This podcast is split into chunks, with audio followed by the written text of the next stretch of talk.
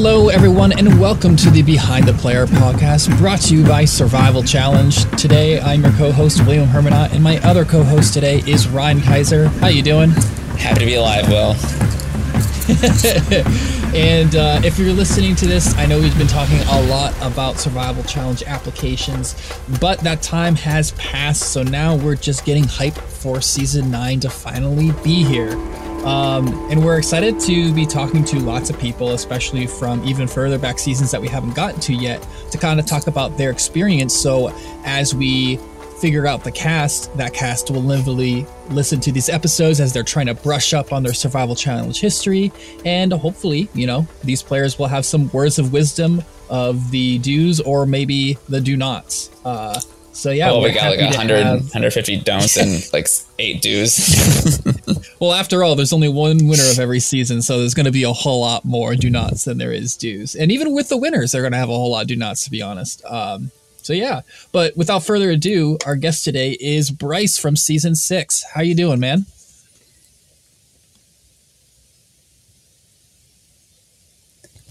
Uh oh. Bryce? what happened? It's- okay, I guess I cannot plug in the uh, the headphones. I'm just gonna let everything ride as is because it seems like this is the only way that it's gonna happen for me. it's okay. I can edit this afterwards. So just as you were. Don't, don't. You troubleshoot all sorts of stuff, and sometimes stuff happens. It's good. No, I plugged in my headphones because I'm like, oh, it'd probably be better for me to hear that way. I didn't realize it would take away my microphone. So there yeah, we go. That's kind of weird. Anyway, I'm doing good. How are you? Great. oh man. Um, so we've actually been having a lot of season six content come out lately because we're finally getting the rest of the episodes out. Yes. Uh, so how's it been re? Oh wait, I was gonna say how's it reliving some of that stuff, but then I remember you saying you haven't been really watching the episodes. Hannah would be so offended. Yeah, um, nothing against anybody. Uh, production, you know, people editing. I know you started editing them, I think, and then Hannah kind of took up the torch recently. But um, I've had I wouldn't say zero interest in watching it, and it it's more just me. I I told you this over messaging and stuff, but like I really just hate watching myself. Um, and I've talked to plenty of my castmates who have also said the same thing, and and uh, so pretty much I've just avoided it. I mean, obviously, when you get out of the game, we'll talk about this in a bit, but like when you get out of the game, I think there's a lot of things that you rehash in your mind already, things that like plague you even though it's been what I guess it's almost been four years for me now since playing, and I'm still there's still times where they'll come up in my mind, and I will just think about it, and I'm like, what if I just did this? And um, I know I've heard a few of the other podcasts, but uh, yeah, it's just one of those things that I've just never, not that I've never wanted to revisit it, but just there was no reason for me to, and I didn't really have the drive. But obviously, once you asked me to do the podcast, I was like, all right I should probably look at some of these now just so I can like rehash it in my head because you might remember things differently, especially four years later. I think there's plenty of things you justify in your mind or you tell yourself this is why you did what you did. But at the time, I probably wasn't thinking those same things. So I more just didn't want to sound like an idiot when I tell you different things while we're talking. So I, uh, yeah, I've been watching them. Um, I've gotten through, I think, I think I'm on episode either five or six now. We're definitely voting people out at this point. But uh, it's it's been interesting to watch. I, you know, watching it play back. There's plenty of times I've felt happy about what I'm watching on the screen, and there's other times that I'm like, oh damn, this is gonna be bad soon, and I know it. So you know, it's it. You get both sides. Yeah, uh, I think. Uh, just it's really crazy seeing how like survival survival challenge started in this new location. Because for you like and the rest of your cast there's a lot of newness for everyone. Yeah. Um, we didn't know what to expect in general uh, because of dynamics of the new location and just there's a lot of newness in general. Um, yeah. so um, but it's it is really impressive looking back to see how well we did do for such a huge transitional year. Oh, yeah. It really didn't feel like we lost any like quality in game production. Yeah, like it really feel like it was a the right move from the first season that we started there. Um, and it's kind of just one of those things. Like obviously we were we were the guinea pigs, right? It's like new location, possibly. I mean, I never went to the the Crowley Estate in Maine, but some maybe would even argue a better location overall, or at least for various different things. And um, and yeah, it was clear in the, the application that was given, the prep that they told us to do, and then the actual way it played out. There was, it was clear to us, I think, that they didn't know what to expect. So we were kind of along for the ride, um, it- mostly with obviously the weather, which I, I know for a fact we'll be talking about, but uh, it's just one of those things that we were told certain things based off of here's what it's been in the past, here's what to expect, and I think of course we all just believed them, so we just we just went with what we were told, and of course we were got a big old slap in the face once we got there. Is definitely a, a a weird crash to reality. How did you end up finding out about Survival Challenge? Like, what was your journey to even leading you to apply? Yeah, it was kind of a weird thing um, because I think I just happened to be. I remember Googling, researching. I don't know if maybe somebody had brought it up to me, but honestly, like I wasn't a big part of like any survivor survival circles. Oh my god, that was hard to say. Survivor circles. Um, and I, I mean, I've dabbled in online games, things like that. So maybe I had heard something from somebody there, but I just remember searching through. Maybe I was looking for live Survivor games. I really don't know, but I remember stumbling across the page, and this was back in probably like 2000, even 15 or 16. And I remember seeing, uh, and Ryan can probably remind me, but I think it was season two where Terry, Boo, Eric played. They were first season, actually. Yeah. Oh, that's right, because second season was Kobe and uh, Matt Bischoff and Kathy. yeah, yeah, okay. Well, anyway, so I remember seeing those people, and not anymore because I think my taste has just changed. But when he first was on the season, like Terry was one of my favorites up until that point. Um, don't scold me, but I, uh, I, I just remember seeing him, and Boo was another one. Everybody hates Fiji. I actually really love Fiji as a season, um, and Boo is one of my favorite characters. So like seeing both of them together, it, like obviously got me interested. So I, I like looked at the website, and I think by that time they had must have had at least four seasons down because that's also where Ryan had a testimonial video of him sipping his wine. Um, and and I, I, don't. remember I don't recall that video. That's, that's been. Um, I think I'm- that's made up. it was just bizarre because it was literally the only video on the website. I'm just. I hey. I'm. I'm the star of the show. What can I say? right. I mean, it was right after your season ended. You must have. It was must have been for season five's application, so that would have been in 2017. And I remember seeing that, and so I was like, okay, like I, I think I maybe had seen Wow, it. what a cool person! I really want to get involved with this organization. right exactly um, and i had seen the website i think prior to that maybe just like dabbled in it a little bit didn't really consider like applying i didn't know it was really a thing i was like how do you even get involved so i just like kind of put it in the back of my mind revisited later because i think it came back up around and then that's when i saw ryan's video and that's when i was like all right cool um, obviously it was meant to be informational so that we can figure out how to apply exactly what to expect um, things like that. So that's kind of how I heard about it. And then, I, I mean, I guess I'm getting ahead of myself. I don't know if you have another question for me, but yeah, that's how I found out about it. Cool. Uh, Ryan, I, I don't know. Were you involved in casting at this point, or like privy to any of that kind of behind the scenes stuff at this point in the production? Um, not casting. I mean, like, at, yeah, like pretty quickly after my season, basically, whenever planning for season five kicked off, is when I was kind of quickly roped into like the kind of production calls and planning. Um, but um, yeah, but I didn't never. I only knew the cast whenever like right before they were telling them, you know, at the end of February, early March. That's um, casting wise. That's all I, that I only knew of like after the fact, but um, planning the whole event outside of that portion of it. Um, so, so you know, we start working really. I mean, we, you know, we had the event in July. We kind of take July and like most of August off, maybe kind of like kicking off for like either like before or after Labor Day, but really for like you know from August through or end of August through the next June, July. You know, we're meeting every other week to go over planning. So um, it's funny because like really like really casting is almost one of the very last pieces that we put in place the puzzle. Like we have all of our, you know, the game format, different little like, you know, twists and turns of the game. And it's like really just kind of like the people just come in, we plop them in, you know, three or four months out. Plop them. Did Did you have any pre-game thoughts on Bryce at the time? No, I want to. I think Bryce actually reached out to me. Um, it must have been like it must have been like before casting it. I feel like he reached out with a couple, just like you know, a couple of questions over like was it Facebook or Twitter, or whatever it may have been. Um, so no, I don't really, I don't really have any like you know. I mean, I took that as like, oh, he's obviously doing his research if he knows me. Um, but um, I, uh, you know, so I was like, oh, that's kind of complimentary. Um, but no, I, I, took that. I was I took that obviously he was someone who was you know doing his research for it, um, and that's always a good sign. Not that like you really have to know like you know, yes, like not like it, like not like really knowing like the history of seasons one through five is really going to like make you right. understand going into season six stronger, but just like knowing how the game works, what to expect, you know, what's obviously. I, I, can't even remember what we talked about briefly. Uh, it was a, you know, I think it was a kind of short conversation, but um, yeah.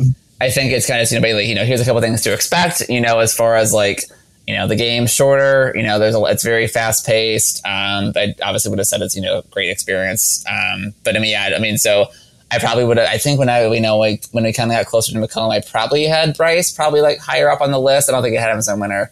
Um, but just like someone who I, I just could see he like seemed like he was like athletic. You know, he seemed like he was, you know, his bio read very well. Like he was well spoken. I'm obviously a big fan of the show. It's like I, I wasn't surprised. You know, I, I wouldn't have been surprised if he had gone very far in the game. So I, um, it was like I guess my kind of like you know early thoughts pregame on Bryce. Is it? Are you talking about this is like be like after casting was solidified, or you're talking about like while we were in the casting process? Oh no! no. So after after after it's you know here's here's the 24, then we kind of like you know just read all, all your bios. And I don't think we watched. I don't think we watched like their. I don't think we watched your application videos. But I was at the time I was the one putting together the kind of like quick meet the cast intro reel. Um, so I got like you mm-hmm. know a quick like 10 second you know impression of people then. Uh, but like, yeah, I really like going into the game. Besides people who have maybe, um, you know, been on the like the three or four on our casting team, our impressions of people are really just like their photo, their bio, yeah. um, which includes answers to like the specific application questions, and then like you know a very quick, you know, hey, I'm so and so. Here's why I'm going to win. Blah blah blah. So we, I mean, it's really basic information, um, and it's always funny how you know either dead on or way off you are about people. There's definitely some who kind of like, yeah. you know, go in and kind of like play as you maybe would expect them to. Others are kind of just like, holy shit, that person was not what I thought, either in a good way or a bad way. So it's kind of, I mean, it's like, you know, I don't you see the bios I, on the actual website and they're like, who do you play most like or whatever. And they're like Parvati. And you're like, yeah, sure you know, it's like a lot of people can talk a big game and they can say whatever they want to get casted, but then like when push comes to shove, when your foot hits the ground, it's like, are you really going to perform that way? Or, you know, sometimes even like me, I would say maybe I had thoughts about how I would do it when I went into the game, and I completely maybe surpassed in certain areas. In other areas, I surprised myself in like a totally bad way, where I was like, "Oh wow, I thought I would be good here, and I just wasn't." So I mean, it's, it's really hard to tell until you're just in it. But um, yeah, and even like with the show, I don't really love as much doing all these like pregame like predictions because it's just like you just have so little to go off of, and, and, and then even then, like kind of Bryce is saying, you only really have to go off of what they're telling you. So someone's like, "Oh, I'm going to go play the game like Kim Spradlin," I'm like, "Okay," um, and it's like it just you know usually it's not going to be you know the perfect you know image in your head actually playing out in reality. Sometimes it's pretty close. Um, yeah. But yeah, it's like I mean it's it's a it's a crapshoot. I mean you have people who you think will go far who are early boots, some who you are early that go far, or vice versa. Um, but it's yes, I don't I don't really focus too much on how I think they'll do. I kind of have obviously more interest in watching just like once they're there, what they're doing in the game. Yeah, I I only ask that question just because like casting for me i know i'd be terrible as a caster. Like if you i don't i'm not good at picking up different personalities. I would have a hard time cutting people if i liked them but maybe they weren't suited for it or things like that. Um, but i would love to have been a fly on the wall during like if there was any recordings of just the process of casting for my season just to hear the thoughts and um, and you know we had a lot of people who jumped in last minute just because of a lot of like malfunctions with uh, airlines and just people not showing up and things like that. So I know that and my cast ended up being a lot different than it was initially anticipated to be. But I just uh, and especially in regards to me, like I always like to know maybe what somebody saw in me or maybe reservations that somebody had when trying to cast me and then seeing if I like proved them wrong or or something like that. But because um, I initially applied for 2017. And Ryan, by the way, I did just check because I know that the first interactions we had was on Facebook, and I did check back just to look at the receipts. I almost swore that you reached out to me, but that wasn't the case. I actually did reach out to you. So, um, but it was also just because, well, just I mean, kind of on that same line. But like I initially applied for 2017, and I'm like super happy I did not get on there. Um, and I also just kind of put in like a half-assed video.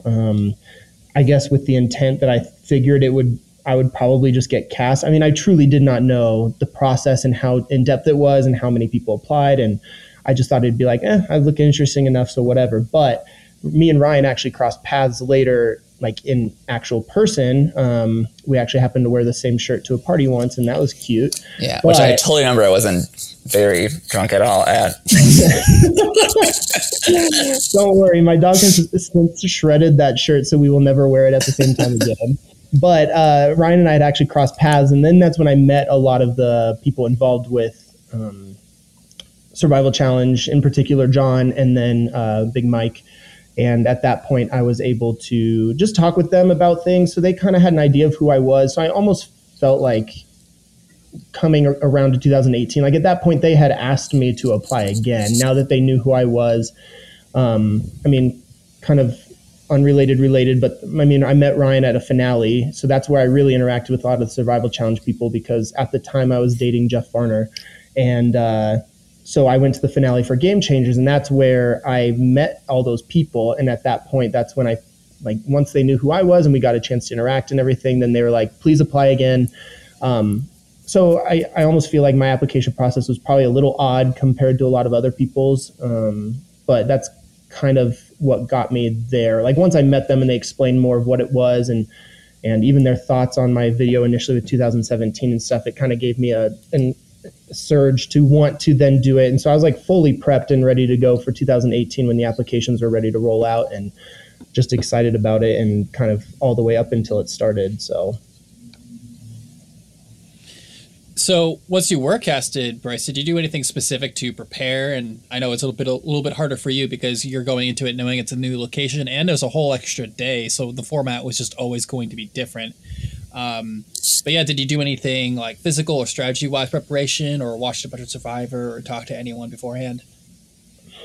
Um, it was it was kind of a weird spot. So I'm honestly, this is probably one of my flaws, even in Survivor in general, is I will never assume, I guess, that I need to work on something. Like in this case, I, I, I didn't think that there was anything in particular I needed to kind of like prep for. Uh, I mean, I played soccer, I was consistently playing, so I was like, I knew I was in shape. Um, physically, I knew I was going to be probably I, I didn't want to be the like the top physically out there but i figured i'd be one of the more athletic people potentially so I was definitely preparing for that. I guess a lot of my prep was more just mental, um, figuring out what my strategy might be going into it. And honestly, the one thing, and this is probably what I'd tell anybody, if you're going to practice one thing, it would be this: is um, fire. I mean, that's the one thing I consistently practiced on because I I mean, I feel like at home, maybe I had done it like a few times. And once I realized I kind of got the hang of it, I was like, all right, um, you know, I don't, I don't need to just like do this every day, but that was probably the main thing that I like. I went and bought Flint. I watched, tried to find the best video for like the quickest way to make fire. Obviously, in the possibility that it would be a part of a challenge or something like that. I wanted speed rather than like just here's how you do it. Um, and I think I found some clip of a like maybe it was like a minute, minute and a half long of just some random dude, and he just showed me this way to do it. And and I competed in a few fire making things throughout my time playing, um, or maybe just like one in particular, but you know, built plenty of campfires and stuff. So I felt pretty strong about that. Um, but yeah, pretty much everything else was mental. Uh, just kind of, I, I, mean, I did watch. I think at the time there were episodes out. I think all of season three may have been out. Um, I think maybe the pilot episode of Ryan's season in season four, and then some random episodes of season one were out there. So I really just tried to find everything survival challenge, um, just to get an idea of what you know. Because I, I think when you look at the real show, I'm not expecting that this is going to be like the real show. I'm expecting that it's going to be a, a, a version of it, a very light version. So I, and I'll, we'll talk more about this, I'm sure. But like I, I truly did not know that when I would go out there, that the challenges, um, the the uh, the plans for the season, the way it shook out, like all those things would actually be something that I would have participated in. Like I truly was expecting it was gonna be some like knockoff cheese brand, and I was gonna be like, yeah, I mean that was fun, but like nothing extravagant. And I was like completely. I mean, even watching the videos back, it didn't do it justice. Um, but I think I think where it really struck for me was um, I can't remember all the challenges, but specifically in season three, watching them do the you know the step ladder one with um, the puzzle pieces leading up to the top and untying the rope and yada yada. I mean, we did that in my season and I was terrible, but uh, that was the I think the time that I was like, oh wow, like these are in like in really legitimate challenges. So it, it really then just sparked more and more of a fire of like, all right, I really want to be on for this. Um, but that's pretty much most of the prep was fire, watching survival challenge specifically, and then uh, I guess just mental preparations. I always love my answer. I did like jack squat to prepare. I know, and I and I don't know that many people like. I mean, I would. I'm sure everybody has their own stories, and there's plenty of people who maybe are aware of like, oh, this is a weakness for me, or obviously, if all of a sudden you're like, oh, I really don't run that often, I should probably get in shape. The one thing I probably wish I would have prepped on, and I don't know how you prep. I guess I would have just had to find a swimming pool. But swimming, I mean, that first challenge kicked my ass. It was. Uh, a big awakening for me that uh, um, swimming takes a lot out of you, and I don't think I've ever swam competitively, like even in a race of any sort. So that was the first time I truly was like going hard, and I felt like I was about to drown. Like I, I totally understood. It's funny. There's just many times throughout my season that I I look back and go, oh, that made sense. Or in the moment, I'm like, that's why people who are on the real show maybe potentially quit or suck in this challenge. Or I was like, I got it. So um, that was probably the one thing I wish I would have done. But other than that, yeah, I, I really didn't prep a whole lot, and I'm not, I'm not sure that if I would have what I would have prepped on, and if it would have even been helpful once I saw how like the season played out for me and everything. So. Well, unfortunately, the the whole thing kind of started off with a swimming challenge, so I'm sure that was a little uh, shock for you there. But yeah, no, it, it that's why it was like weird because I mean I'm I'm ready for anything and anything physical and and this is kind of what I meant by like this is kind of at least in Survivor my probably my biggest downfall or blind spot is I I feel like I underestimate everybody. Um, like there's never there was never a point in any time during the season where I looked at somebody and go, I should probably take them out because they're going to beat me in the end. And and I know it's more of how my story played out, but uh, but I also just I'm not great at that. So like looking at everybody, I probably would have thought if you put me in 10 challenges, I would beat everybody 10 times. And it's not like an egotistical thing. I just I, I just assume or I just trust my abilities, I guess. And then it's also hard for me to see strengths in other people. Um, and some of them are hidden the strengths. definition of egotistical. That's okay. Well, I, am like I know how it sounds. Like I know, I know, I know what you're saying. It's just, it's just funny.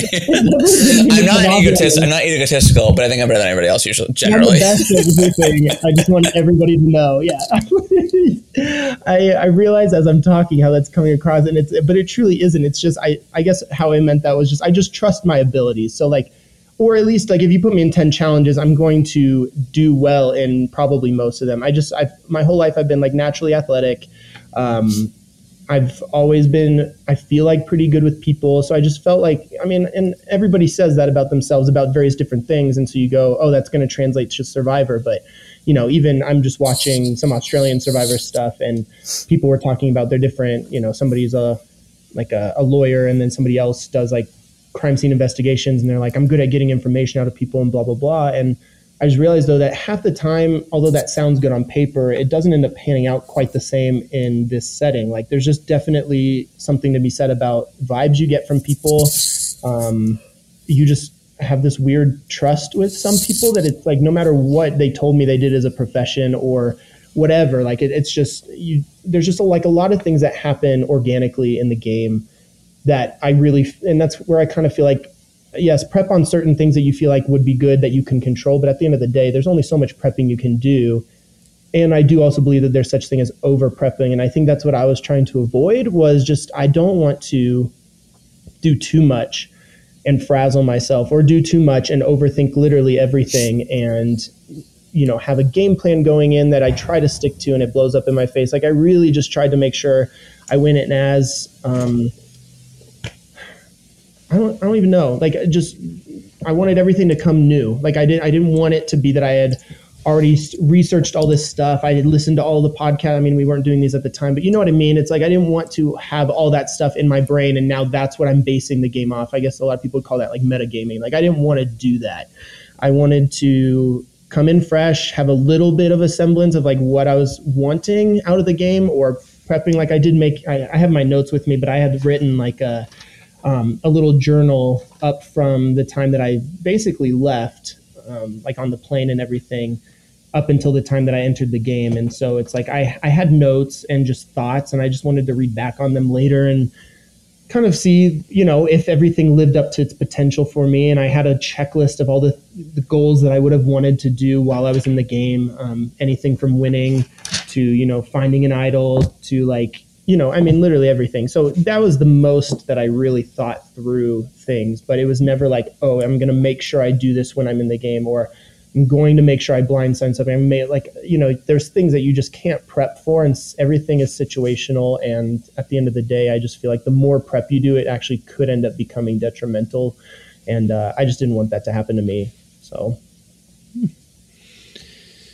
All right. Well, getting into the game itself, once you guys finally get to the property there, um, it was very apparent what kind of weather you were going to expect for the game because mm-hmm. it showed itself very early. Uh, it wasn't raining yet, but it was that type of storm where you could feel that it was just ready to just downpour any oh, yeah. second. Yeah, it was really windy in particular. Um, I mean, you could see the clouds rolling in. I, it, it, was really weird. Um, and again, yeah, it was like it was like 4 p.m. and that sky was black. We're like, yeah, this is it was, it was not crazy. great um, I, I, remember it kind of started with check-ins and slowly but surely like it got darker the wind started to pick up like all these things and and so i don't know there's so many thoughts that i have even before the game happened like I, I don't even know like i wouldn't say the game was a whirlwind to me but there are moments but i would say like a lot of the long drawn out stuff that i just truly remember it's like burned into my brain is getting there or like the whole travel period for me you know, driving from the airport, when I was checking in, like there's just like a lot of stuff going on and lots of memories from even that alone. And then, you know, there's there's definitely points in the game that I can look back on and even pivotal moments. But yeah, I, I there's a lot of stuff I don't remember from the onset just because I think it was just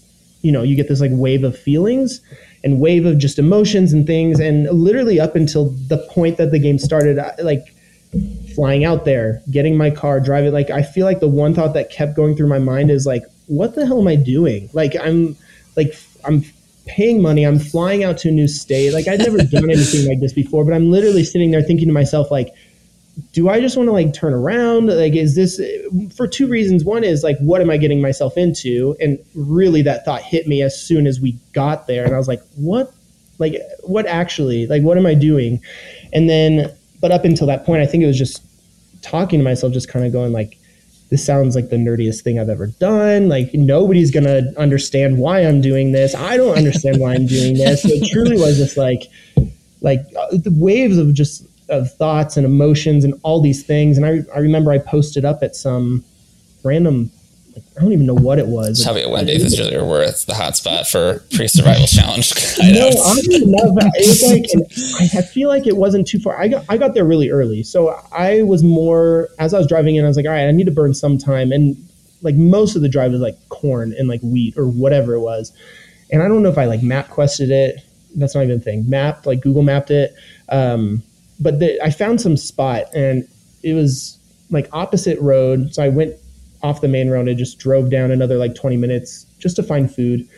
And uh, that's where I really sat and like processed all my thoughts. So when I found out afterwards that so many people had gone to like the same restaurants or like noticed each other, and of course they're wearing their colors already. Like I didn't even change into my stuff until right before I showed up. So um, but that's the other part of me. Like I didn't want anybody to have any preconceived anything about me. Like if I saw somebody outside the game and they maybe reacted to something a certain way, I, I would then base the game off of that. Like I really didn't want to run into a single person prior to getting there. I just wanted to go in fresh and um, but yeah, so I, I posted up at some I think I got like a po' boy, like a shrimp po' boy somewhere, fries, and as I'm eating it, I I mean I even wrote it down. I'm just like, why am I eating all this food? Because I'm gonna end up having to like shit my pants like in the first challenge, and it just like I just all these emotions, feelings, and I I don't know. Like I have all these pages of just journal and like thoughts leading into the game. you should have gone to Golden Corral. Trust me, in my college years, I had my good fair share of Golden Corral. I know what that does to me, and that was not in the plans. Um, yeah, I know I 100% thought I was going to have a moment like that, but ironically enough, I didn't poop for five days. So, um, you know, survival challenge. Well, walk us through that first challenge because uh, it did have a pretty interesting attribute for your tribe. Yeah, so I remember because it all came, if, if I remember correctly, it was all through like check in. So, like, we were all sitting around in our teams or whatever, I guess, assumed teams. Um, and we're all supposed to be quiet. They made us like sit five feet away from each other. And then I think once we were waiting for somebody, I can't remember who it was. It might have been like Rachel. Uh, no, I feel like she was, anyway. Uh, but we were waiting for somebody, and all of a sudden they just finally told us like get up and go. And it wasn't like watching the last two seasons. It was nothing like that. Like I feel like both the last two seasons, it was they got introduced right there, and then it was just kind of like, all right, here's what you're doing, head out. Like, you know that, or I think 2019 got like driven somewhere together, but ours was very like we just walked over, and then it was welcome and here's this. And of course like we were talking about like you can see the clouds coming in and it was getting darker and darker and all of a sudden the wind picks up like crazy. And yeah they tell you you're going to compete in a challenge. And this is the one thing that i would have told you like absolutely never would i do this but my first instinct my clothes come off. Like i'm just like that was the first thing when it's a, a, swimming challenge. Like, of course, you're thinking, all right, I don't want everything wet. So you just start taking off your clothes and you just totally forget that there's tons of people watching you. There's cameras on you. And now i'm just in my underwear and we're getting ready to compete in this challenge. Sky's rolling in. Like it really set the atmosphere and the tone for the season. And i think a lot of people would agree with that. It just like that moment of um, just everything getting darker wind picking up starting to sprinkle and the the first challenge is always supposed to be like this intense big thing and, and it kind of just ended up being like that like the, the mood was set and you're just focused and it's on and I don't remember like walking like walking across if I like introduced myself to people or if it was just silent. Like I truly cannot remember. Um, but I rem- remember setting all of our stuff up, and they told us, you know, strip down into whatever you want. And I think maybe then we start exchanging pleasantries a little bit, but more strategizing. And um, probably the most iconic thing of the whole season happened to my tribe within like the first five minutes. That was nice. so walk us through your side of that and explain this infamous moment because you're only one of uh, six people that can say that they were a part of this experience yippee um, yeah so god uh, i mean at, at, the end of the day you end up laughing about all of it but in the moment I, guess even in the moment you didn't realize like what happened and then obviously later than that night then you realize, like, wow, this like, oh, we fucked up. Yeah, no, exactly. it was like, in the moment you're just like, ah, all right, well, we'll just cut our losses here, and then you realize, shit, no, like that's like, what, what the hell? So, um, no, of course, every team when you start a challenge, you you prep. There's strategy. There's things that you talk about, and literally, the one thing that John reiterated to us was hey, just so everybody knows, there's four tribes and there are four tarps out there. That's all I'm going to say about that. And he's like, you can kind of look at the sky and kind of see where this is going. So it's literally like laid out on a platter for you. You can, I, I don't know if the footage was on there for the episode, but I mean, you can see us talking about it. And I think even somebody says, like, first thing, get the pot. And this is where I go, damn it, I should have just gone first. Like I, I think Brie told us she was a strong swimmer, so we're like, all right, go for it, girl, I get it. And um, I don't know if it was just her being frazzled, or her just like I mean when you're in the moment like you know because there's this platform in the middle right and there's a bunch of items out there. It's essentially I think one for each tribe but it doesn't have to be that way. Like it's not designated that way but one person swims out at a time grabs an item from the platform and we were told specifically do not lean on the platform because it's tipsy and you're going to literally knock everything in the water. So I think that's also played a part in it because it was really hard especially if the items were on the opposite side to see what was on the table.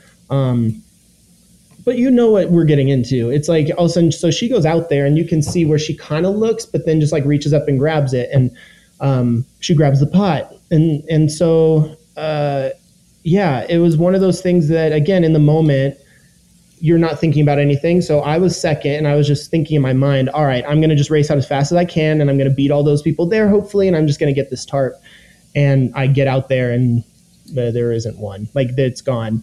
Um, and so I'm not sure if I want to say Red Tribe, so a Peasy. I think they noticed that there was another tarp out there. I can't remember, or if whoever just went. Yeah, it was the. I think I, I can't remember which person from our tribe got it, but it was definitely a Peasy, the Red Tribe, that yeah, got the second. They were first back to the platform, so they got dibs in the remaining tarp that was not chosen the first yeah. time. Yeah, and I think it was either Jack or Justin. I can't remember. I mean, I literally just watched. It. I don't even. But hey, know, I mean, you guys had a pot. You would have had fresh drinking water from the rain. We, we provide you drinking water anyway, but it's not fresh from the sky. Tell you all about that. Um, yeah, no, it was. It was basically kind of just went from worse to worse. It was like, um, so we didn't even get the tarp.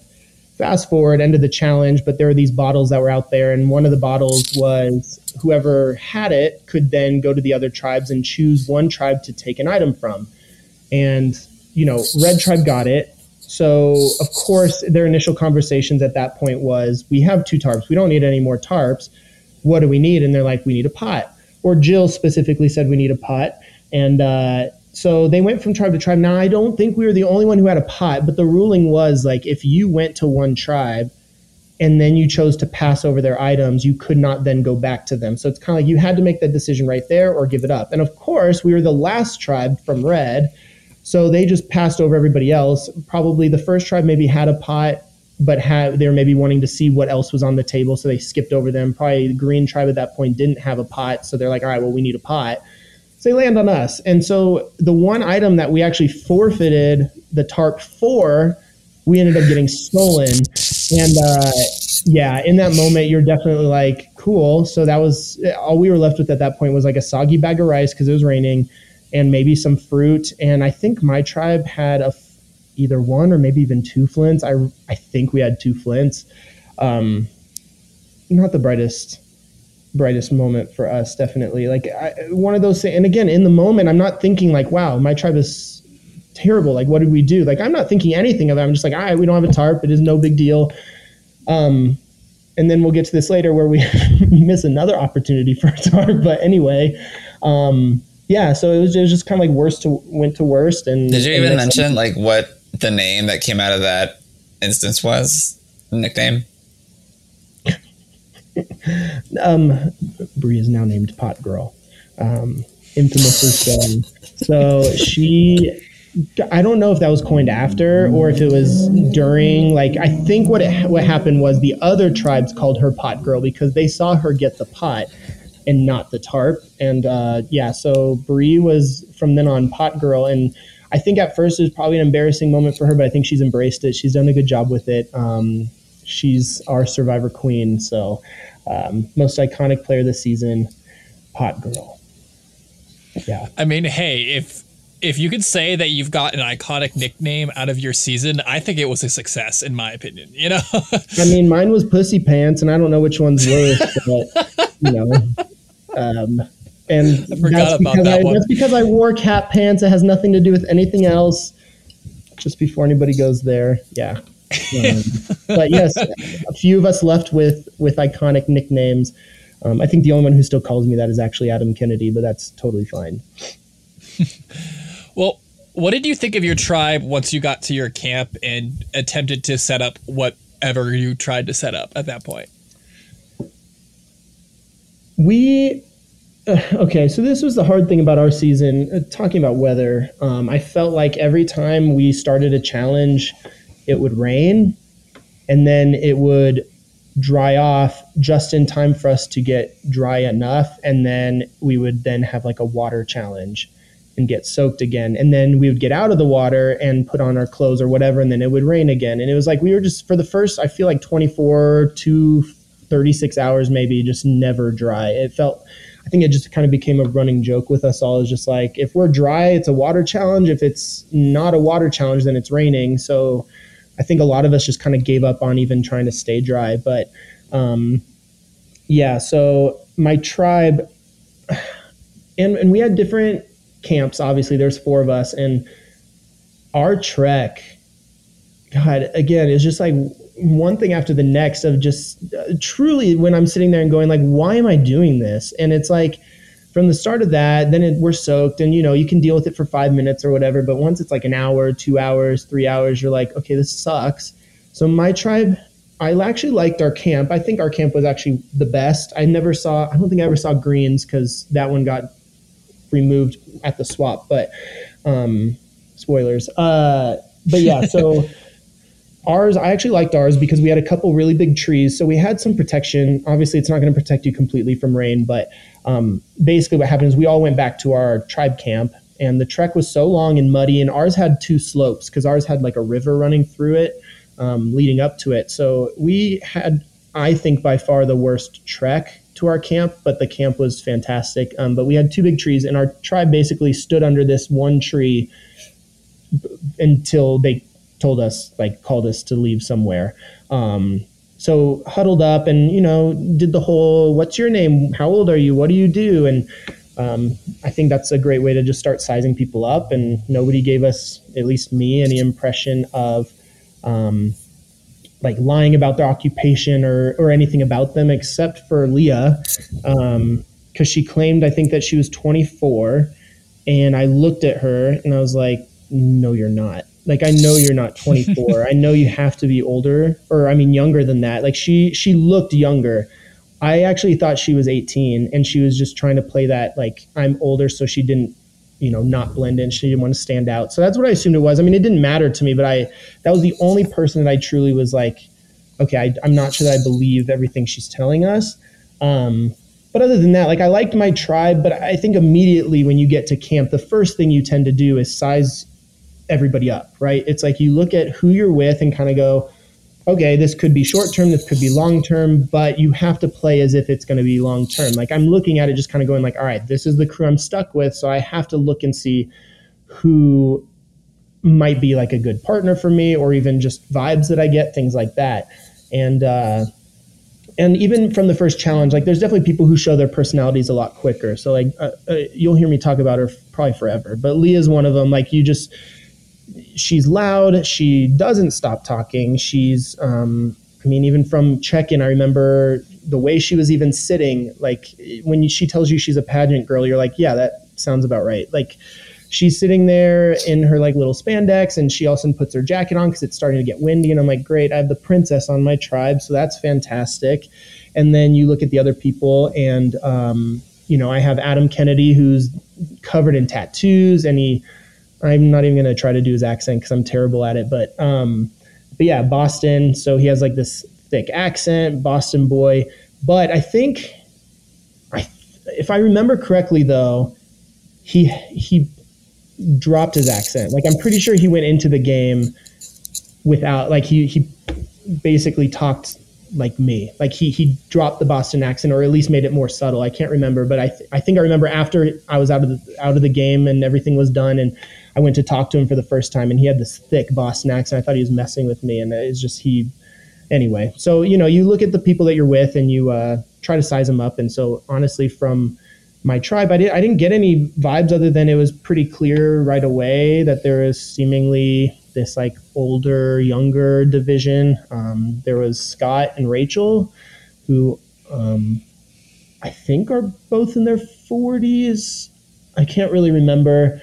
Um, and then me, Bree, Leah, and Adam were, I guess, the younger side, and and so you end up having these like quicker conversations. You know, you really try to snag them when you can. So the first thing we start to do is like, let's try to build a, a camp life or something because we're going to need it. So there's all these leaves, branches everywhere. Obviously, we don't have like a knife or anything to cut down anything major, but anything we could break off, we kind of tried to make like a canopy. Um, but in those moments, you know, you walk off and you can kind of see people trailing off in twos, or I'm with somebody. I think me and Adam Kennedy went out to the side and, um, you know, kind of chatted a little bit. Uh, I kind of, out of all the people on my tribe, I kind of sized him up as the person I'd probably vibe with the best, or somebody who looked like he would probably be on the same wavelength as me, like strategically and things like that. So, um, but my initial thoughts wasn't anything more than, all right, I just let me, you know, get the conversations where I can. But we were pretty much stuck under that tree for a while, where it felt almost like all of the conversation was just general fluff stuff, and so it was really hard to get like a read on anything until after the rain started to let up a little bit. So strategic wise when it came to social connections and like potential pecking orders like what was spoken of on that first night? First night i can't remember. Ryan that first day wasn't that still when they like pulled us away in pairs?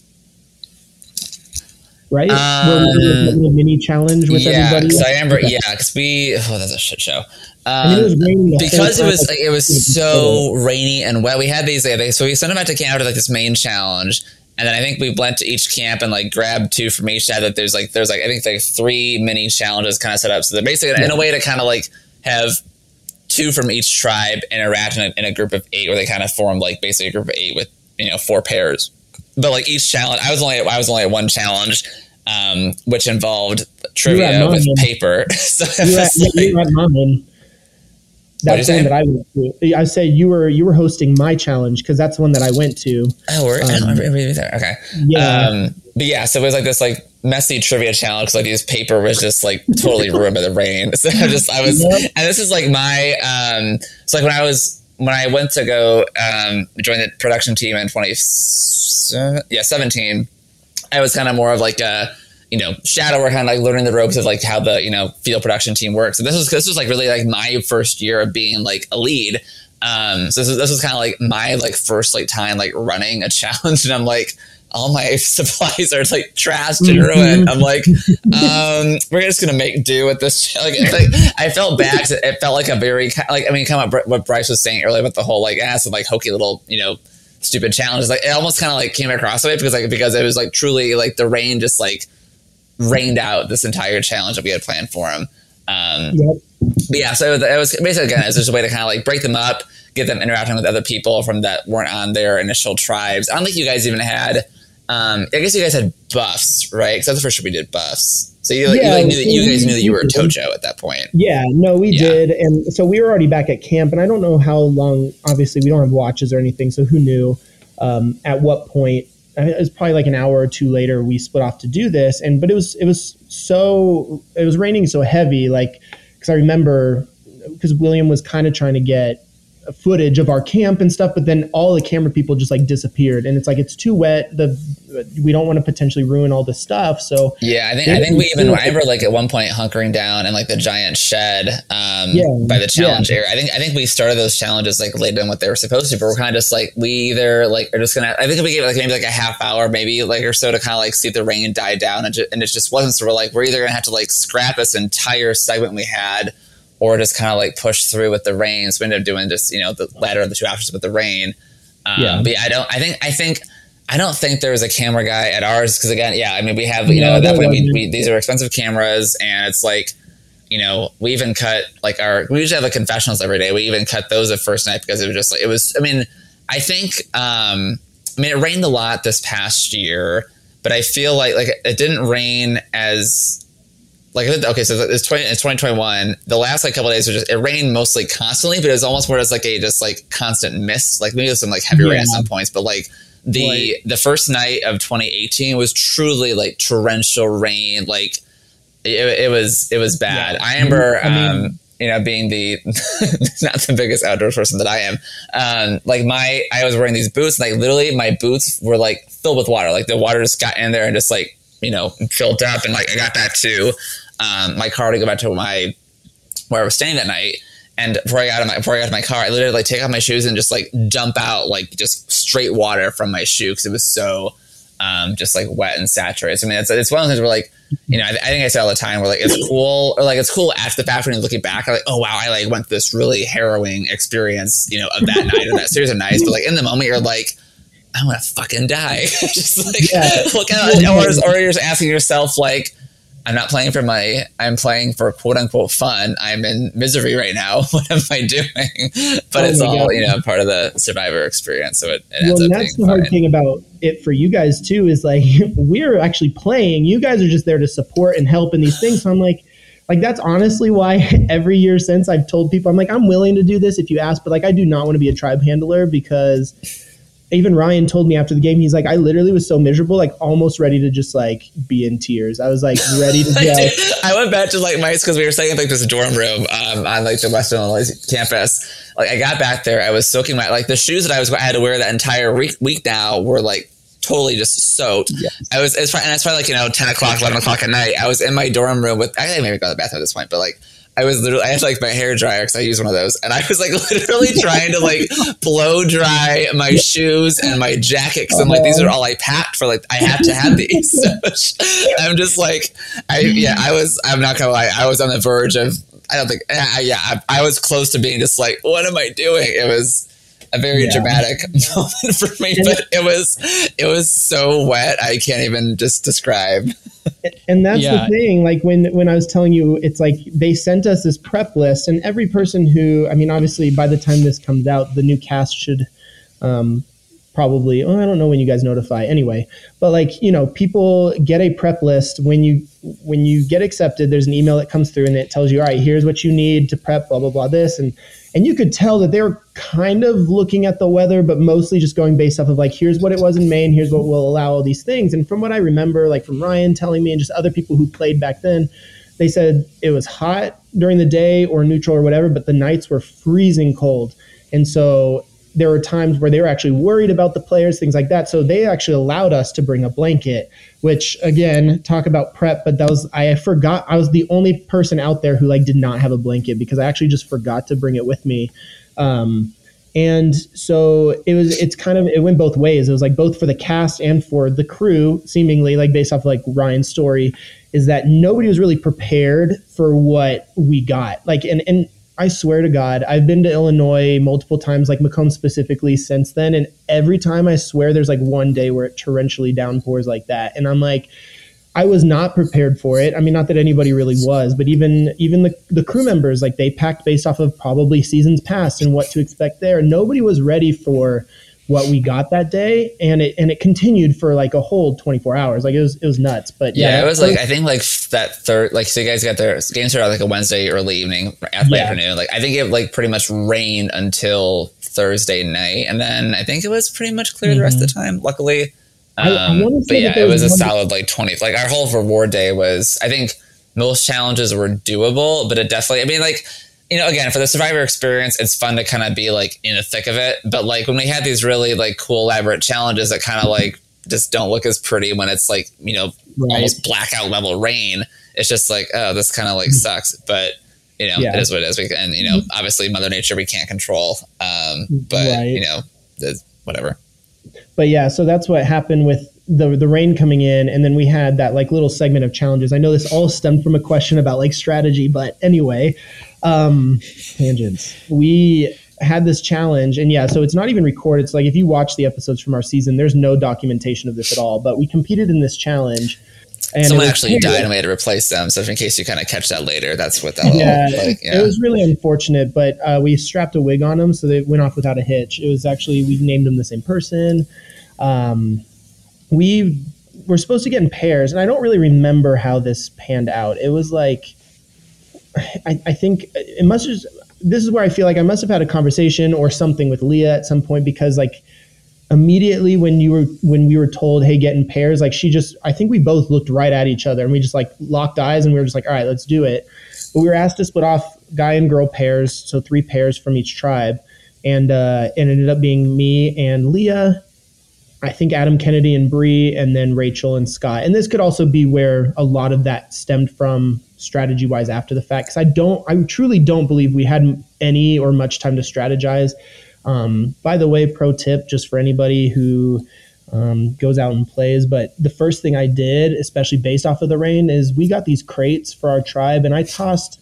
I, they give you like bags and things too, but I put all of my extra clothing, socks, pair of pants, um, t-shirt, all of that in my bag, and then tossed it in the crate. And I left it there until the rain stopped. Um, it was really nice to have dry clothes later. Anyway, I uh, ended up pairing with Leah. So we walked off into the wilderness together. And of course, that whole time you're having strategy talk. Like, why wouldn't you? It's like the one time we've had since we've been here to really talk to somebody. And basically the whole like, oh yeah, yeah, you watch me, I'll watch you. Who else do you vibe with right now? And so it's kind of this like discussion of like we both liked Adam Kennedy. He seemed to like Brie, all these things. So we went off to this challenge and like Ryan said, it was this like trivia challenge. So we competed in that and we actually won. Um, we got first. I think it was first and second got a prize. And so we're presented with two bags in front of us, and one was small, one was big. And I think mine and Leah's simultaneous first thought was just because it's bigger doesn't mean it's better. We weren't allowed to touch them, we just had to look at them. Once we picked one, we had to go with it. And we, uh, I think we just weren't considering what the options might be, but we saw the smaller bag and was like, oh, probably an idol clue. Let's just do it or whatever. And so we grabbed it thinking it was going to be great. And when we opened it, it was a flint. And this is, we already had two. I'm almost 100% sure my tribe had two flints already. Yeah, that's, I, I, I almost lost at this point watching this happen. And, and, those are those moments that I'm sure some of the people watching are either looking at us just kind of wanting to like be like, I'm so sorry. Or well, kind of like back to your point about like before like prepping the game, like overthinking. I mean, like, Grant, that's probably not a bad idea to have like oh the bigger bag probably mm-hmm. isn't the better thing here but you'll explain that it, it was. Yes the funniest thing about it was that the big bag was a fucking tarp. So when you think about what happened to my tribe is we had we were the only tribe without a tarp and we were the only tribe that had more than one flint. And so we ended up getting a third flint and we had zero tarps still. And that was the thing. So, and this is why I know Ryan was the handler there because Blue Tribe. So at the time, it was it was Laura and John Hamer. Um, they were there with us, and this is where I got to meet them. I think the other people. Oh shoot, I'm not going to be able to remember. I think Evan might have been there. I, am really trying to remember who was from the other tribes, but I know specifically Laura and John because we both we got first, they got second. So we took the small bag, got the flint, and then they opened it and it was a tarp. And the look on their face was like, they're like, we don't really want this. I'm like, fuck you guys. Like, we don't even have a tarp. Yeah, basically, so, have, yeah. So Bryce's tribe has like zero tarps, three flints, and they like live in a swimming pool. So put do the math. They, they like they're just. It was just like it was one of those things that at, at a certain point, like almost I had to just laugh at it. Like I think when we opened it, I was like, "Are you kidding me?" Like it just all right and we're laughing about it but of course later on i'm sitting there going like actually i'm i'm more upset now than i was like before it was just funny. Now it's like okay this is not funny. Um, but yeah and we tried to exchange and then ryan looked at us and he's just like you can't exchange. You took that one. And we're like really? Like you're not gonna let it? And he's like sorry i was i think he was told that we couldn't do that or something. I don't know but yeah, there, um, there's sometimes there were like rules we don't always like. I mean, like I don't think there was a, a clear decision. I, I, think it's you know there are some things that we don't like. We don't we know we can only plan so much, and we're like if the players give us or throw something at us, it's like not you know in our kind of playbook. It's kind of like it's kind of an off the cuff like call, and yeah. I'm like, well, per the rules, the person who chose that bag, that's what they get. So like, no, you can't get the other thing now. So it's like I was like, I don't think a dick, but I'm like, those are that's how this works. You don't get to like choose one and like trade for the other one. Like, no, this is no, this is not that. And I want you to see the SpongeBob meme when I say this, but per the rules. God, that was so frustrating. I I just remember like, feeling. What SpongeBob meme is that? Oh no, I'll send it to you later. No, never mind. Whatever. Um, but they. uh I remember in that moment though that Ryan told us that, and I'm looking at him just kind of going like, "Don't you want these interactions?" I mean, obviously, it's self-serving, but um, in that moment, I, I, I really was just more upset at that point. I was like, really, we can't exchange anything. And of course, that was like the one thing we needed, and we had it there to grab, and we did it. And I was just, I, I, at that point, again, it was just one of those things where it's like, all right, I guess this is just, we just have to like succumb to the fact that we're just not going to have a cover tonight. Because um, literally every opportunity we've had to get one, we haven't been able to get it. And so leaving that challenge, of course, we're like, all right, well, hopefully nobody's like mad at us. I I don't think we were ever considering like that maybe our tribe members would think that we were hiding something, but literally we were coming back with Flint, and that was it. And um, yeah, so that was frustrating. But as far as like strategy panned out, we're walking back, we're talking. I think Leah and I even spent some time on the way back, like taking our time and just looking through tree trunks and any like holes, things like that, in order to see if we could find. Maybe there's a fourth tarp out here we can miss. Um, right. Maybe they just left one on the side of the road, um, just out of pity. But yeah, it was one of those things where we took the time to look and like i mean if all we get out of this is flint if we can maybe get like an idle clue or something that'd be great too.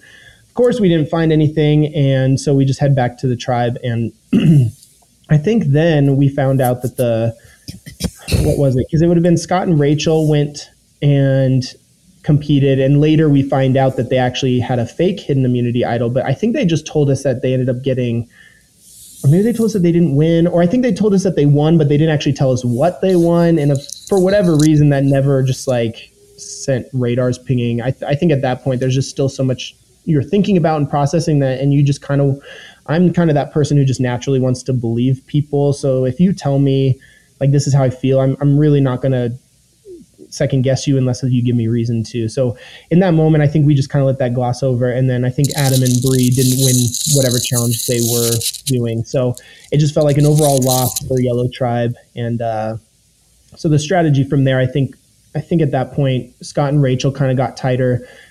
Adam and Bree got tighter, and then me and Leah got tighter there. Um, and then leading into the night, obviously, we just had like the most miserable night uh, in my life for sure. Um, but kind of like what Ryan was saying earlier, it's one of those things that after the fact, you're like, oh, wow, I did that. Like you feel kind of empowered in a way and you feel like you can do anything. But in the moment, it truly was like I, I was laying there at night and really contemplating do i want do i want to walk out like that's kind of where i was at and that was one of those moments that i said sometimes you kind of look at it and go oh wow now i get this like why people do this but yeah in that moment i truly like that's a thought that crossed my mind. Yeah. I mean, that was the single worst day of weather we've ever had at Survival Challenge. Yeah, we had some, as we mentioned, a decent amount of rain, and season eight is the rainiest season, but it by no means ever matched the intensity of the rain that we yeah, had. I, mean, I guess it was. I guess it was night. close with that tornado warning esque um, they got shelter for that crap. well, I mean, yeah, we, we had them in the, the entire duration of it. Um, but I'm just talking. No, even when I, when, they, when I went back to camp, though, I still feel like it was obviously dark and wet and stormy. But I think even by the time we, we got them back to camp, it wasn't so much like it was raining, but it wasn't like it was more thundery than it was like raining at that point. It was, but I feel like right. yeah, I feel like this first night of 2018, it just was like heavy, heavy, heavy rain for hours as well as when we kind of get back in the morning and we're kind of like, all right, well, hopefully nobody died. We'll go check on them and get this thing going. Let's hope. Yeah. Oh man. So going into that next day, what were some of the highlights for those reward challenges for you and your tribe? Mm. So I think kind of piggybacking off that, I mean, this is something I learned about my tribe is I think despite the the obviously negative situation we're in, I mean, the most miserable camp life compared to the other tribes probably. Um, we still had laughs. Like there and i would say maybe for like the first hour hour and a half you know it's like when you go to summer camp or something and everybody's talking late into the night and nobody's sleeping and you're just excited and all these things. And then i think about an hour an hour and a half in it really sets in with everybody. Like you just notice everybody kind of gets quiet um, and kind of also something to note which kind of set me a little more on edge. I mean I, I still always intended it if we stayed in that original tribe to probably work with leah but she was definitely there to play the flirt card, and um, and that first night, just to kind of add to the miserableness of it, she like made sure to sleep next to me. She cuddled right up into me, and the whole time I'm literally sitting here going like, "You're 18, like you're you're like a minor to me or whatever." And I was I was so uncomfortable. Not to mention the fact that, and this was not known to any of my cast members until after the game, but I am also a gay man, and so to have like a woman like I, mean, it doesn't like gross me out or anything, but it was like just uncomfortable to have her so it almost felt like very intentional, very like aggressively trying to cuddle next to me and stuff. And I was just not there for that. And so it was like on top of this downpour rain, I was uncomfortable with this person next to me. We made camp on a slope and we were sliding down. So the next morning I woke up and like my lower back was just torn apart. Um, miserable night. I think the minute I saw sunlight, I shot right out of our camp and just like went out for a walk. I was like, I'm not. You when you lay there for six straight hours, I mean, it, there's only so much you can process and do, and you just kind of go stir crazy. And it's miserable. And um, of course, like I said, I had that moment of like, do I even want to be here? Um, of course, I I knew if I also decided to leave the game, I'd kick myself every day after. So I, it wasn't going to happen. It was just definitely a thought that crossed my mind. But um, going into the next day, I think what was really great, and I even made a note of it when watching the episodes, but I totally forgot about the first challenge that we did. My tribe actually came in first. And I think looking at the other tribes, like sizing them up, knowing my tribe now, we had like like Rachel was just wacky, goofy, and you learn more and more about that as the season goes on. But like she was just this really quirky personality. Scott was very reserved, not necessarily athletic. Um, Adam Kennedy was like I think probably talking about smoking a cigarette within like the first hour of getting there. And then Leah would not shut up about food, like it, literally the whole time. And and then it was one of those things that you kind of look at your tribe, and I'm sitting there going like, I, I almost felt like I was on like the Matsing of Survival Challenge. Like I'm like it's gonna like I felt like the Malcolm, and then we had all these people, and we're just to keep losing and all these things. So I was like super pleasantly surprised that we really went out there and I mean like way ahead of everybody else. Just we won that first challenge. And I think it was a good morale booster, especially from the night that we had. Everybody felt horrible for us. I mean, everybody kept saying that, and and like I even there was this moment in the episode that I watched where like John asks my tribe, you know, how was your first night? And I give him like this. I don't think it was intentional. I probably wasn't meaning to, but there's like this death glare that came from my eyes, and I'm just like. I can still feel that. Like I remember what it was like that first night. So then to come in the next day and reward day expecting to probably just be subpar, really not do that well considering we grabbed the pot the first challenge. It was rough and all those things. And so super exciting going into the first day and just really kind of like proving ourselves. Um, my tribe. I forgot to ask, did you guys end up making fire that first night or no? Oh yeah, no, we had like three of them going. no, I don't think anybody could have if they wanted to. Even with two tarps, I don't think it would have been possible. There's not. I feel like I feel like Jill was. I think she was close. I feel like. I feel like every piece of wood that was out there was soaked. Um, yeah, it was it was not key, and I and I feel like looking on the episode, I feel like my tribe more than any really didn't even spend the time to make a, a proper camp. Like I felt like everybody else really made a like a home and all these things, and we took like leaves and branches and just threw them on top of each other and called it a day. So it was like uh, just when you if we were on the real show, my tribe definitely would have been the one like the dodo camp, like and everybody else thought it too. Yeah, I remember like you guys because I I was my like Opa was kind of that initial like oh fuck tribe. Um, so like I, I, was like I've, I've been here. We weren't. I wasn't there in like the pouring rain, but I was just watching. Every, just like watching everything like spiral and like snowball yeah. downward. I'm like I I relate to this greatly. You're like ah, oh, here we go again. Um, but, but, yeah. but, but but same thing though. Like that first challenge the next morning after like we get our asses beat the first night, we come out and like blow everybody out of the water. The first thing so like all right, now we're we're not maybe not the worst tribe anymore. Yeah, well, no, and it gives you momentum for sure. And I think it's something you go in and you're, I don't know what the expectation would be, but all of a sudden it happens and you're just like, all right, like we're competitive, like we can do this. And, you know, I've been a part of soccer teams that were fantastic. I've been a part of soccer teams that were like literally shit. And, you it's a mentality so like no matter which side of it you're on if you're winning all the time it's about not getting cocky staying humble but if you're on the losing side it's about not losing the the positivity and finding the light in the little spaces. And I feel like that's what Tocho is really good at. Is even when we lost, and this came from Leah, this came from Rachel, um, like just this positivity. Even when we were down, like they would still. And Leah's probably been like a cheerleader at some point in her life, I'm sure. But like, um, oh, she has been because that's one of the challenges that we did. She told us that she was a flyer or whatever they're called. So. Um, that came in handy, but yeah, so it was one of those things that like we just, I think our tribe was just really good at staying positive despite what was going on. But the the I mean, I think one of the first things Desiree told me afterwards was she she swore she might have even told me this in the game, but she swore that we were probably like real survivor players. I don't know what about our tribe looks like we played on the real show, but like I think we looked so misfit to everybody that we truly like I don't think anybody really had us on their radar. And then once we had the whole pot situation and things stolen, I think everybody just kind of felt bad for us. So um, I'm sure everybody was cheering us on that we got first that next day. But um, of course, the reward day is meant to just be this opportunity, right? For like everybody who's playing, you paid, you traveled. Um, we don't want to just like eliminate you right off the bat. So here's kind of like a day for you to take it all in, enjoy a lot of our really well made, well established challenges, and and you know also have a little bit of competition. And there's usually a prize. So like ours was.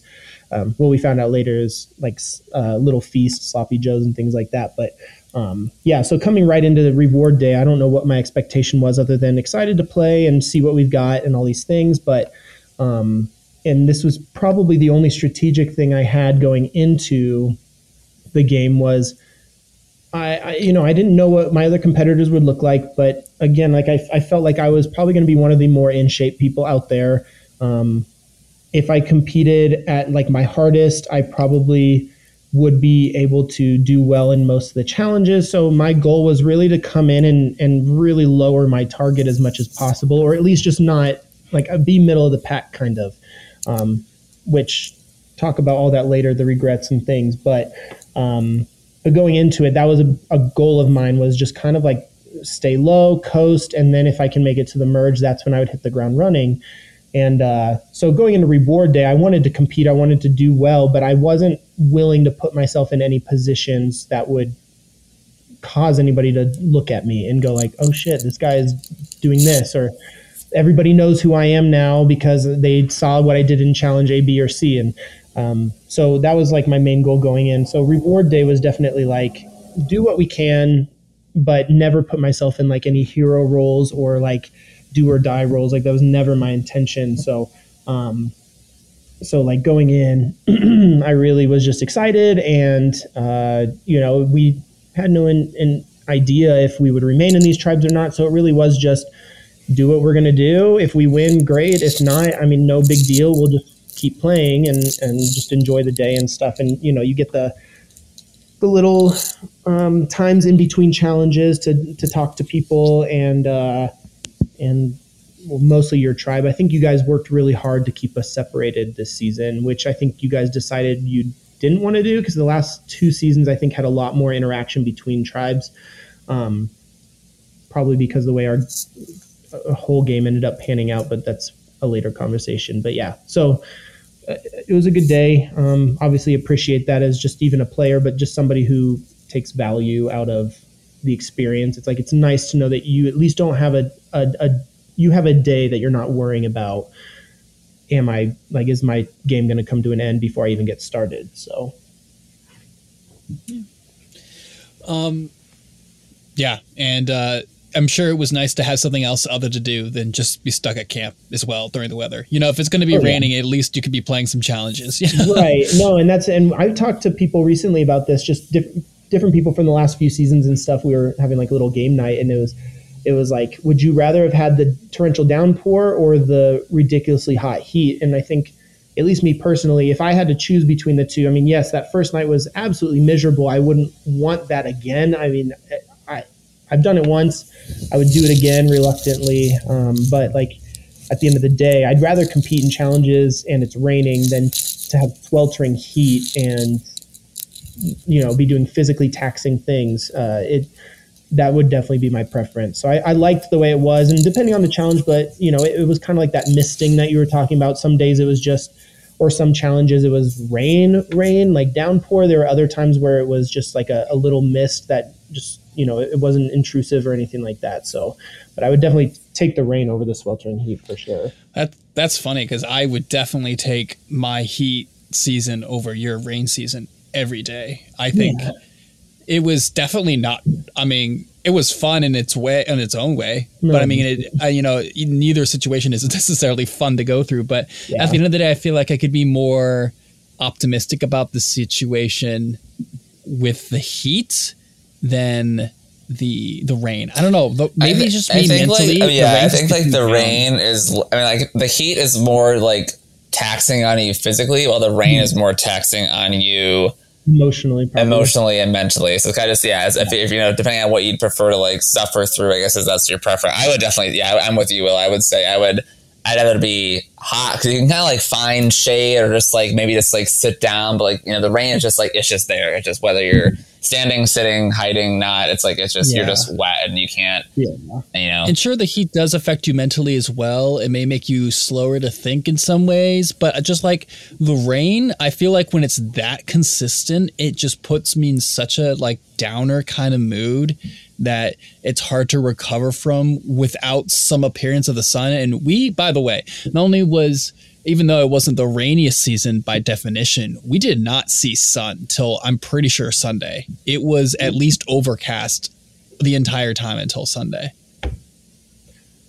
Yeah, I mean, we we definitely had split decisions between the people who were talking about it. Like, I think me and maybe one other person was like prefer the rain, and then the other people were like, no, definitely the heat. So it's it's, I mean, everybody's gonna have their preference. I, I guess I would say too, like if you gave me the uh, option of like during reward day, would you rather have heat or wetness, and then in the individual portion, would you rather have heat or wetness? I would choose the heat for the individual portion, mostly because when you involve weather like that, wind, rain, you know, it's wet, slippery, those kinds of things. There's lots that could go wrong just due to the weather. And I'd rather have like clear skies. It's just me and whatever I'm doing that is either the cause of me winning or losing. Like I wouldn't want weather to impact potentially losing a like an important challenge. So like during the reward day, I definitely appreciated the the rain for the challenges, but like during the individual portion, it it didn't rain at all. I don't think for like the last day and a half or two days, and in which case I was definitely appreciative of that. Like I, I and and also I was just so sick of the rain at that point. You know, you get to a point where you're just like, all right, we're done with this. Like, can we do something else? So I think that was also just we had like two halves. It was like the first half was all rain, rain, rain, and then the second half was, and it wasn't even sweltering heat. Like it was just normal weather. Um, so I liked that a lot. But yeah, I I mean, I was the same way in soccer. Soccer games, I'd rather be running in rain or mist or whatever cloudy skies than have the heat just like blasting on you. Um, it just makes, for whatever reason, I feel like I can run longer. I can um, focus better. I can do more. I, I don't know. So I, I think I thrive a little bit better in that kind of weather, but definitely not while sleeping. I, I would never choose that ever again. Well, after all these challenges, you guys get back to camp for not a long time, and for you guys, it was a good thing. Uh, I know some other t- tribes were torn as they feel like they were really hitting it off. I'm sure for your tribe, you guys were thankful that something was changing, um, and just to get the hell out of that camp. Yeah, you're talking about the swap. yeah, Yeah, so I was taking notes of a few things because, like, um, the the swap in particular, and I I truly can't remember. I mean, this is kind of the hard thing about doing this almost four years later is like I don't quite remember my thought process half the time, but um, when we were initially told what we were supposed to do, each tribe was asked to pick one guy, one girl. They were very like that was it. Like they they never explained will we come back? What do we bring? Like what is this for? It, no matter how many questions we asked, it was just one guy, one girl. Figure it out any way you want to. And in the like the video while I'm watching, it looked like I was reluctant, and I think my thought process at the time because this is probably I mean I've been called risk averse before as far as like survivor playing goes, where it's like I'll usually kind of take the safer path instead of like taking the risks, but um, I want to say my first initial thought was, hell no. Like, I'm not, uh, this could be like I get swapped to a tribe that's established of four. I mean, you would think that they wouldn't do that, but there's also times that I think that they wouldn't do this and then they do. So they being like production. So it's like at the end of the day, I can't assume that they're going to not potentially screw somebody out of, you know, out of the game. Sometimes it just happens that way. So I, I didn't want to take mm, any risks that early. And like I said, like I was really trying to just downplay myself. I wouldn't, I felt like my strategy would have worked for a while unless if for whatever reason I was swap screwed and it just was what it was. Because in a game like this, it's moving so fast paced that sometimes your name comes out of somebody's mouth, it gains traction, and no matter how much you do, you're not going to reel that sucker in. And so at the end of the day, it's like I don't want anything that would put me out there. So I want to say that my first initial thought was truly what I saw on the screen the other day, which is just not really feeling it, not really wanting to. And so I, I think even with that, the guys in my tribe, so me, Scott, and Adam Kennedy, decided to do some sort of. I remember Scott told us it was like a finger game. It was like you either put one finger or two, and whoever's the odd one out gets eliminated. Um, and from the looks of it, I think I was the first one who was the odd one out. So I think I was chosen to go. And I, you can hear me ask Adam, like, do you want to go? And he's like, kinda, or whatever, do you? And I was like, not really. Somehow I ended up going anyway. And uh, and then the girl that was chosen was Rachel. And of course, out of all the girls, I'm thinking like this is not the person I wanted to end up with. Now, I was also fully prepared. I'm more of like an underdog person. Like when watching the show, I cheer for the underdog. Um, I don't like cliques. I don't like groups of people who just go with each other because it's the easy thing to do or because they're all, you know, this type of person or whatever. So I was even fully prepared if we stayed in our original tribes and happened to go to tribal that just to throw them a bone kind of thing if if it truly was that we were going to go for Rachel and or Scott right away I was processing do I tie the vote just to make sure I'm not like eventually on the outs myself, like, you know, kind of take the game into my own hands.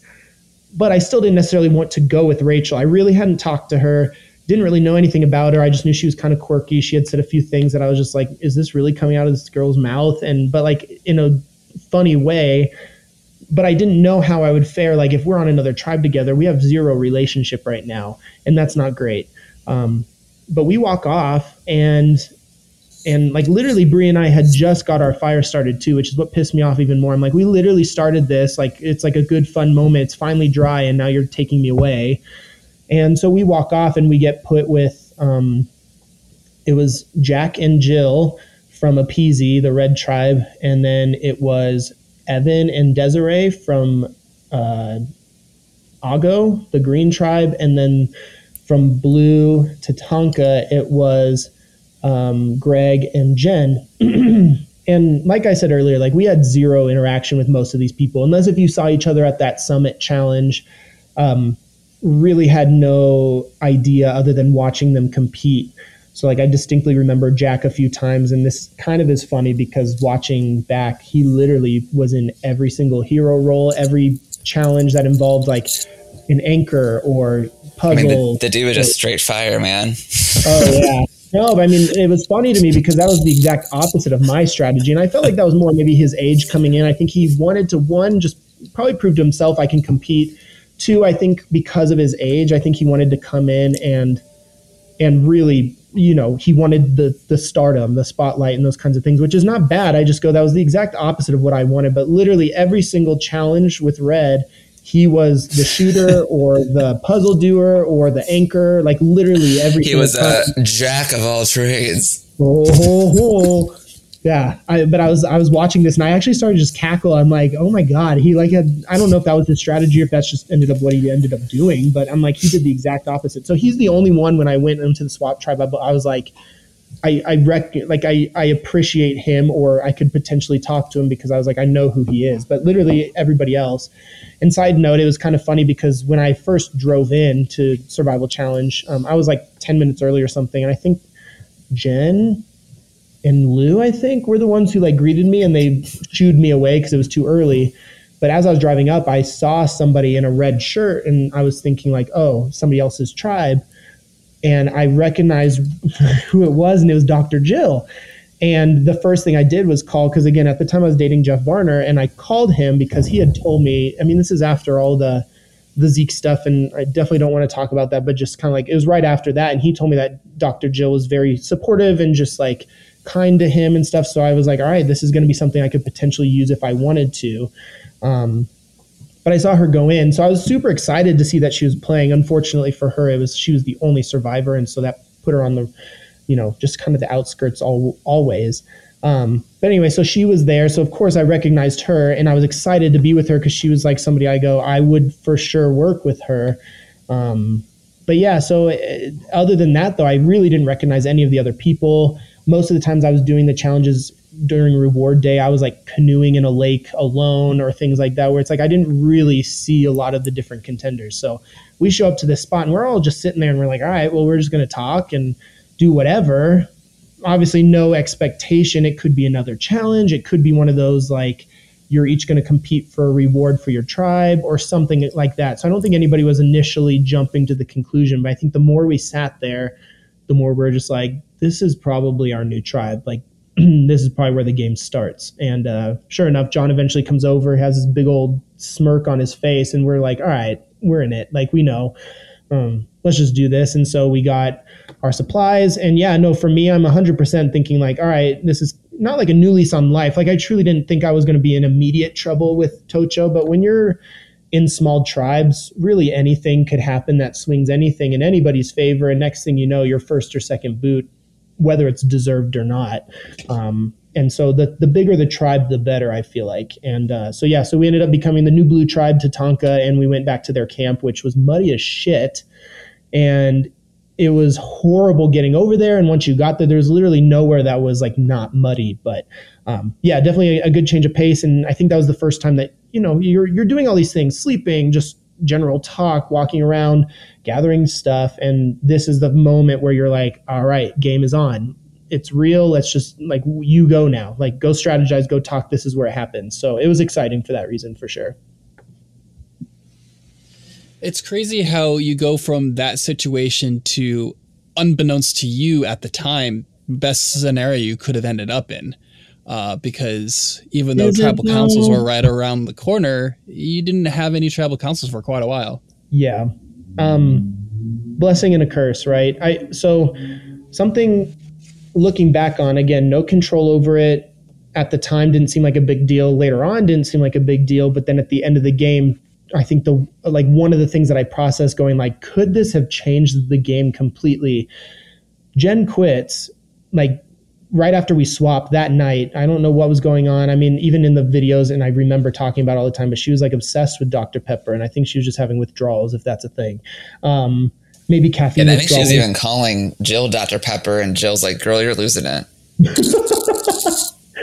um yeah, it was a weird thing because I think all of us were trying to figure out, like, all of a sudden she just disappeared. It's not like she gave us some indication, like, hey, I'm not feeling well.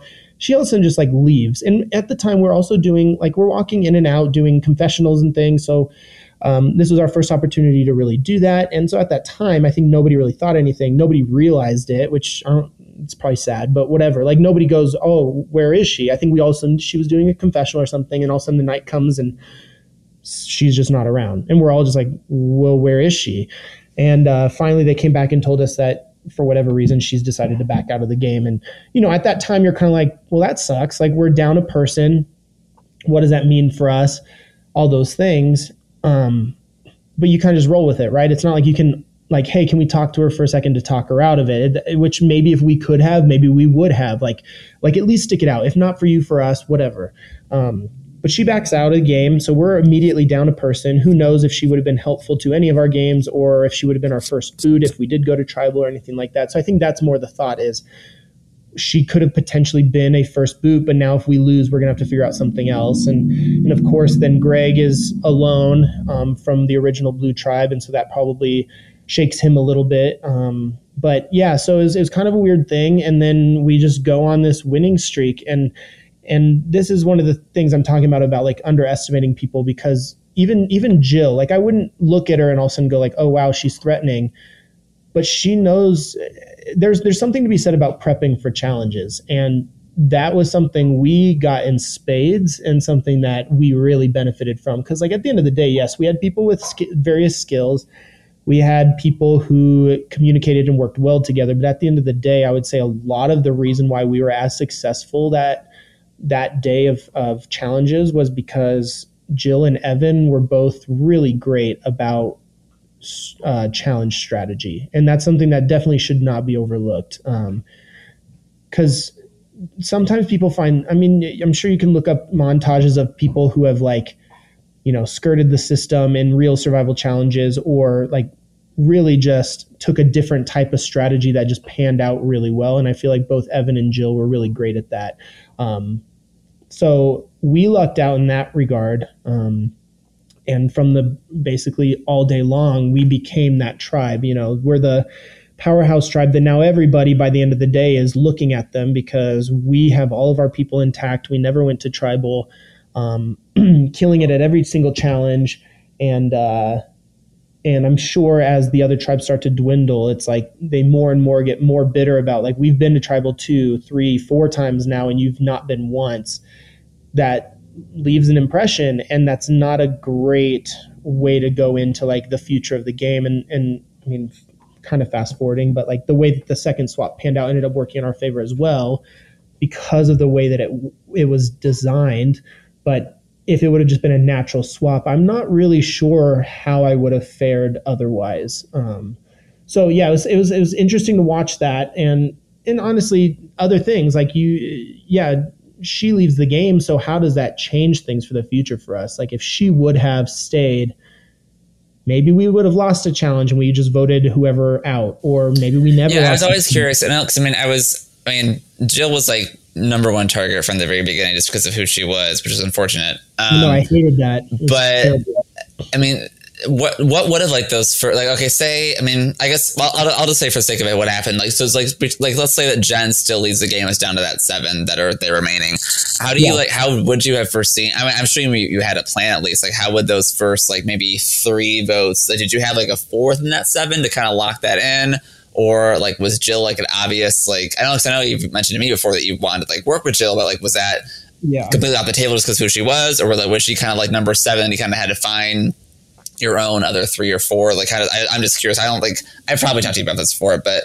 Um, sure. Just kind of, if it's like a podcast, it's kind of like, you know, for people wondering, it's kind of what was the plan there had things not gone so great for you guys.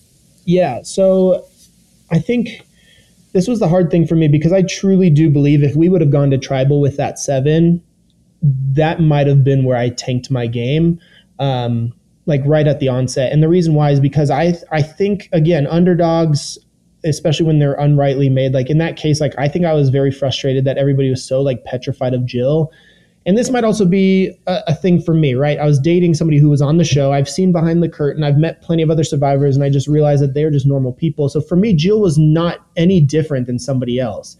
And at the end of the day, and this is where I'd go, if like even in a future season, you know, we've had people like Katie from our season played the year before, and we knew that. Um, uh, uh, Donna came back and played in 2019, but she had already played before. But and and who knows? I don't know the all of the details behind people's choices to align with who, but it, even with past Survivor players, it seems like there's this initial like, oh, they've played before, they've had this experience already, so we should just target them. And I, I just would never suggest that. I mean, do it's good for your game, but in this case, I was looking at Jill as somebody who like is going to be a target, so why wouldn't I keep her around? She's good in challenges, so why wouldn't we continue to keep her? And then on top of that, she was talking to me and planning with me and things like that. And and and that's the thing is like I initially so I noticed this in the beginning episode, but like Jack walked with Justin back to their camp holding the crate, and that's when they did their strategy talk. When we swapped, I grabbed the crate and Jack grabbed the crate. And so I feel like that was part of his strategy is take time wherever to get toxin and it's smart. Like there's not lots of times that you can have one-on-ones without it looking suspicious. So you got to take those when they come. But for me i had kind of bonded with jack on the way back where i got good vibes. He made it clear he wanted to work with me all these things. You know where that came from who knows? It might just be a vibe but it was what i had. And then jill was somebody who I already knew I would want to work with. And then hearing how badly people were already targeting her made me want to work with her more. And at the end of the day, I want to go with people who work better for my game or who I trust. And there's people who, after talking to them, hearing things from other people that I just outright didn't trust. And Evan was one of them. Um, and and I think it's it's nothing that he does. I think it's who he is because the way that he talks about things like and, and I know people have said it before, like even even Desiree mentioned it in one of her confessionals, but it's like Evan is like I said, really great at challenge prepping. He's really great at challenges.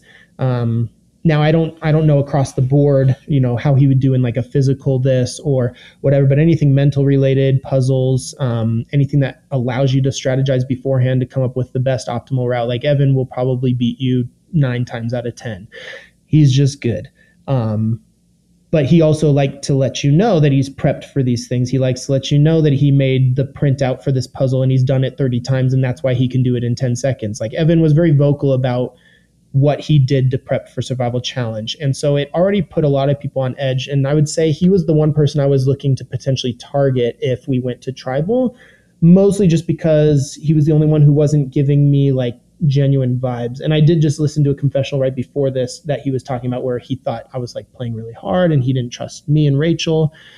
But what I didn't know, and this is what would have changed everything if we went to tribal.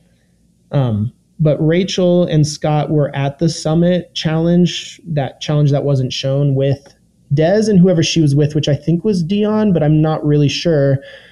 I think it was, but I guess what had happened there was Desiree and Dion got a real idol, and Rachel and Scott got a fake idol, and they all came up with this plan to then, I guess, tell the opposite tribes that they had the fake one and the other tribe had the real one, you know, to keep heat off of them, yada yada. So Evan was under the impression that Rachel had a real idol and because I was paired with her, he assumed I also knew that she had it. So when I never mentioned anything or talked about it or had any idea of this, he thought I was sketchy. So, you know, it makes sense now, but at the time it didn't. Like I didn't know any of that. But if we would have gone to tribal, it sounded like Dez's plan was to have me and her and Rachel and Evan together, and we would have been the four. Um, because they all had this secret together and it made sense to keep it within the group. Um, of course, I wouldn't have known that. My intention going into the tribe was not to like ditch Rachel, but again, I had zero relationship with her. I truly was just like, if if letting her go benefits me, I'm totally willing to let Rachel go. Um, of course, as the game progressed, that became less and less what happened. But at that time, I definitely was like, I'm looking to expand my game group up with different people. I don't need to stay with Tocho or anything like that. And then as the challenges went on and we saw who got eliminated, like the first person eliminated was Bree. Right after that, Adam was eliminated. And then I think third was even Scott. So I'm like watching my original tribe just like go down one by one. And I'm sitting there thinking, like, shit, like, is this like, are all the other tribes, have they talked and this is what's happening? So that goes through your head. So I don't know what would have happened. I think it would have been chaotic for sure. But at the end of the day, I feel like Des was looking out for Rachel in particular, and because Rachel was connected to me, I think I would have been safe for a minute. Um, but my initial plan would have been to go with Jill and Jack, um, or at least that's what I would have wanted to do. It would have made most sense to me because Rachel's not a threat compared to me. Desiree's not a threat compared to me. Evan's not really a threat compared to me, but Jill and Jack would have both stood out to where I felt like I could have blended in a little bit more if I kept them around. So, um, but yeah, and then if, if and if Jen would have stayed, I don't know how any of that would have changed. I feel like it would have made things a lot more muddy, but that's not what happened. So. Any uh, personal highlights when it comes to the challenges you did on that day? Oh shoot. Um, I'm trying to Did think. you? Was there? There was a food challenge there, right? Did you, wait, you know, you, wait, no, you set out that one because I don't, I don't remember. I don't feel like I remember seeing your face in a plate.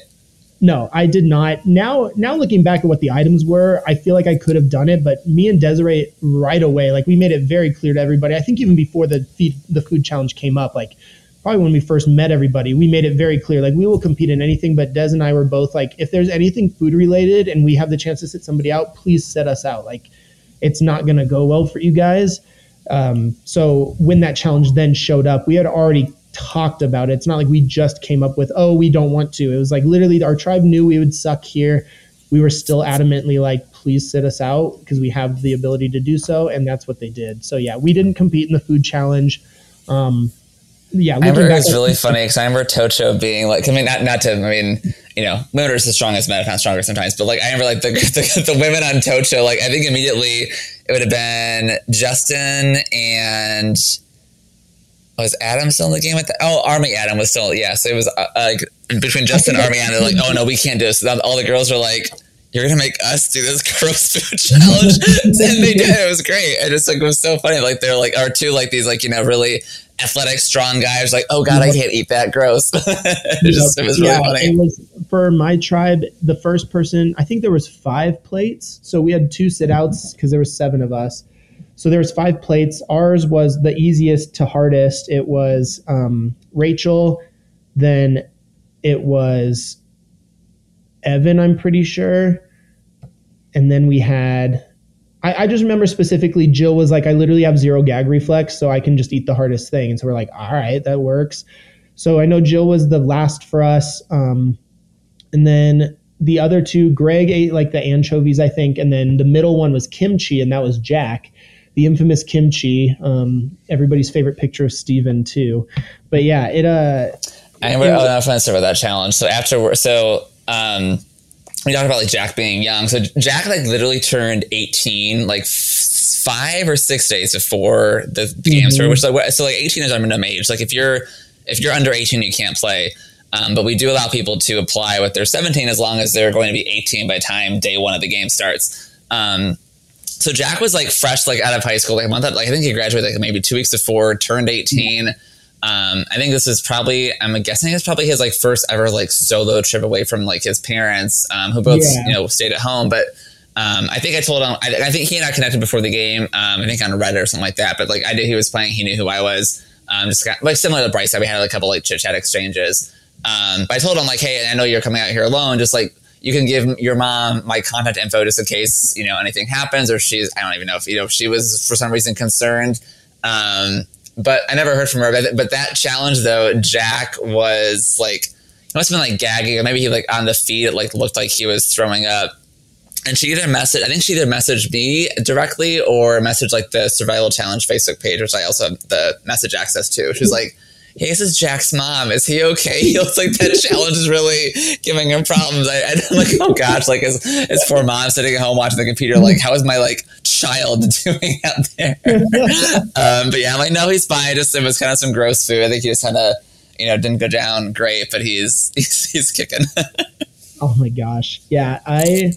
I don't even remember. I know I had a Facebook group to get money for support, so people knew that I was playing. So there was people tuning in to watch me, but I don't know that any like I, I that sounds like something my mom would do kind of not in my later years now but like definitely if i was 18 to 20 like she probably would have even told me not to go. And i feel like I think it was Jack who told me that his parents didn't want him to go, or maybe it was Brendan. One of didn't one of them. I mean, even well, Bre- no, Brendan didn't even tell his mom and dad. He, that, that, that, was that's what made his story so insane because he ended at the hospital and was like, "Hey, mom and dad, so I'm in Macomb, Illinois."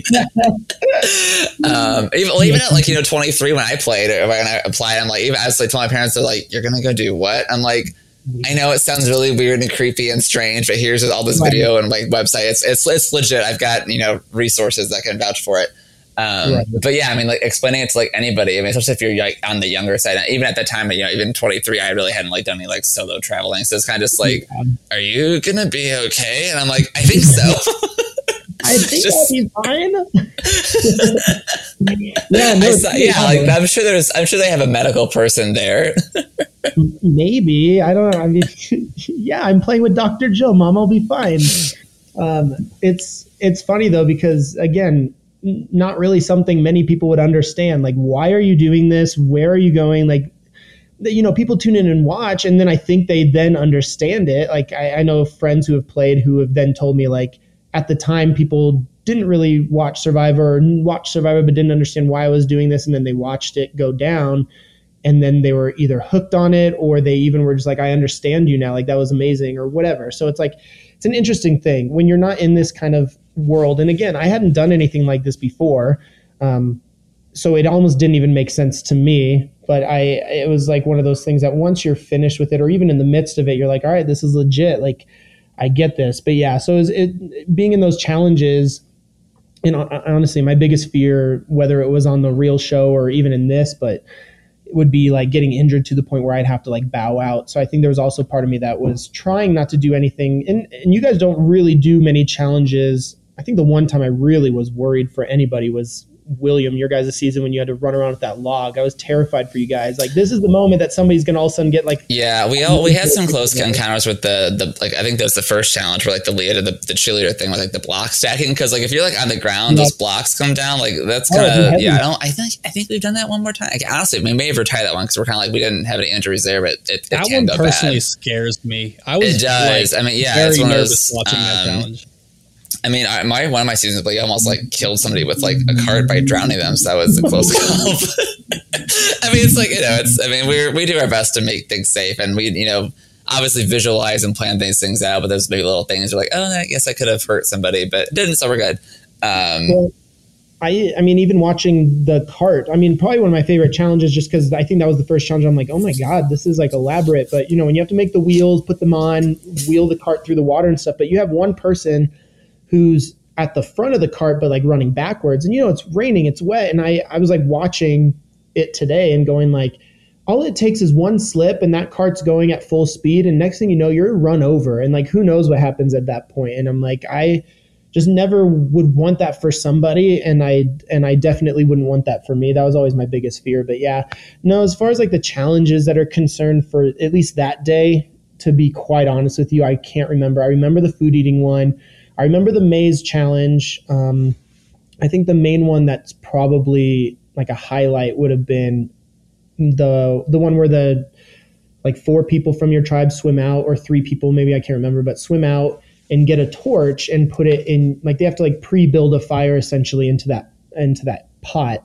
And they put the the flame in it um, light the fire and then they're supposed to bring it back without it going out and then they drop it off to the fire makers and me desiree and jill were the fire makers um, again one of those things where it's like something that i had kind of prepared for i wanted to do so we were the designated fire makers and we like really just blew everybody out of the water there. And I think that might even been our first challenge of the day. I can't remember, but it really set the tone for where else and I was like, all right, this is cool. Like, you know, first like major win in the challenge, like it feels good. And then we just kept winning. And it was like, I don't think in my mind I was thinking, uh oh, what are they going to think of us? Like, I think I truly was just like, hey, as long as we're not going to tribal, like, I'm totally fine. Um, and I and I don't think that that really had any repercussions on how the rest of the game panned out. Again, mostly because of how the swap ended up working. But um, at the time, it was never on my mind of just any negatives. It was mostly just obviously you're just going to be happy that this is where we're at and we're winning. And you know, at any point we could lose, but we just never did. And and again, it's like Jack put himself in the hero role. He's doing the calling. So we're going through the maze, and of course, there's an idol in the middle of that whole thing. And and I think me, maybe a few people noticed it prior to the challenge, but I don't know if Jack did or if he just didn't want anybody to go grab it because he easily, everybody was blindfolded. Like he easily could have sent, like, if he trusted me enough or something, we could have talked about it and I could have said, hey, send me to go get that. Who knows? Um, and again, that's one of those things that I think you're not necessarily mindful. It's your first time out there. You're really trying to not do something wrong. You don't want to lose all these things, but there were plenty of opportunities to potentially do stuff like that and uh, just didn't take them. And of course, now wish I did. But um, anyway, so it's it's just one of those things that we we kept going, kept winning, and you have this like a PZ tribe, swap tribe that's like slowly deteriorating. Um, and I don't I wouldn't say that we were getting like boos or anything, but I think people were kind of sick of watching us win. Like I I truly feel like at some point people are like, all right, you're literally winning every challenge. But there are some that we. I mean, honestly, I was I was telling John, can we like rig this one of these challenges to get them to go to tribal? This is so boring. Yeah, no, and I get that, and I, obviously that's something that happens when you're at home too. You have that one tribe that's a disaster tribe, and they become the underdogs, and you root for them. But then the other tribe is the one that wins all the time. They probably don't get airtime, have a lot of boring personalities or whatever. Not that we did, but it's like that's kind of how it goes, and you just immediately start rooting against them just for the sake of like, let's just see what happens.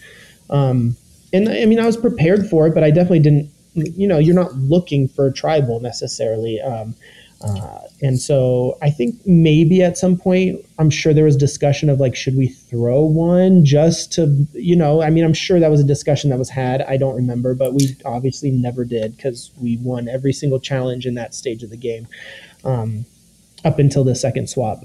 It isn't to think about that. I know it came into more play the year after, where you know they the tribes hit that merge, where you know Zika was like the kind of like the biggest you know numbers. Right. I think it was like the numbers were like what like four, four three. You know, was it five, like five, four, four three something like that. Had, I think they had five out of their six that went to that first swap, or five out of seven, or something like that. Yeah. So like at that point, it's like you know whenever it comes to merge, like well we're going to target the people who have the most numbers. Like yeah, go if you guys you know were anticipating another swap to come, it's like I don't want to be uh, uh, coming from the tribe that won everything because, like, you know, if I'm in, if I, even if it's evenly split between red, yellow, and blue, red and yellow is going to be pissed at blue. So, it's like, you almost, right. it's, it's definitely, it's, I think, um, you know, I, it's it'd be hard to like throw a challenge, especially if you felt like you were, you know, not sure where things were. But it's definitely one that you know it, it could be end up longer term better move than just like winning, winning, winning.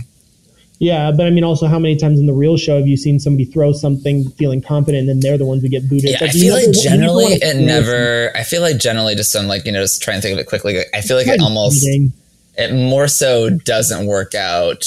Um, but yeah, I just I, I, think it's just always another one of those things where I never wanted to decide to throw a challenge thinking it would be smart and then either get eliminated because of it or easily we throw one challenge, great, but the other two tribes could still be like, all right, well, let's still go after them because it's a thing to gang up on. So it's like we still could have been down one number, but overall still been a major target. So it's like we might as well go in with full numbers. And obviously it ended up working out for us, but yeah, in that in that moment, I don't think it's something we were considering. And I think me personally, I was still looking at people like Jill, Jack, um, who would probably be targeted before me to dwindle the numbers, and then at that point the game might flesh out more. So I, I would always rather take control of what you can take control of, and then when things happen, then adapt to it. And I think that's kind of just always my gameplay. There was just don't throw something just because you you're worried about how things are going to go because there's cracks everywhere. There's going to be something that can be done potentially, but it would also suck to swap, and then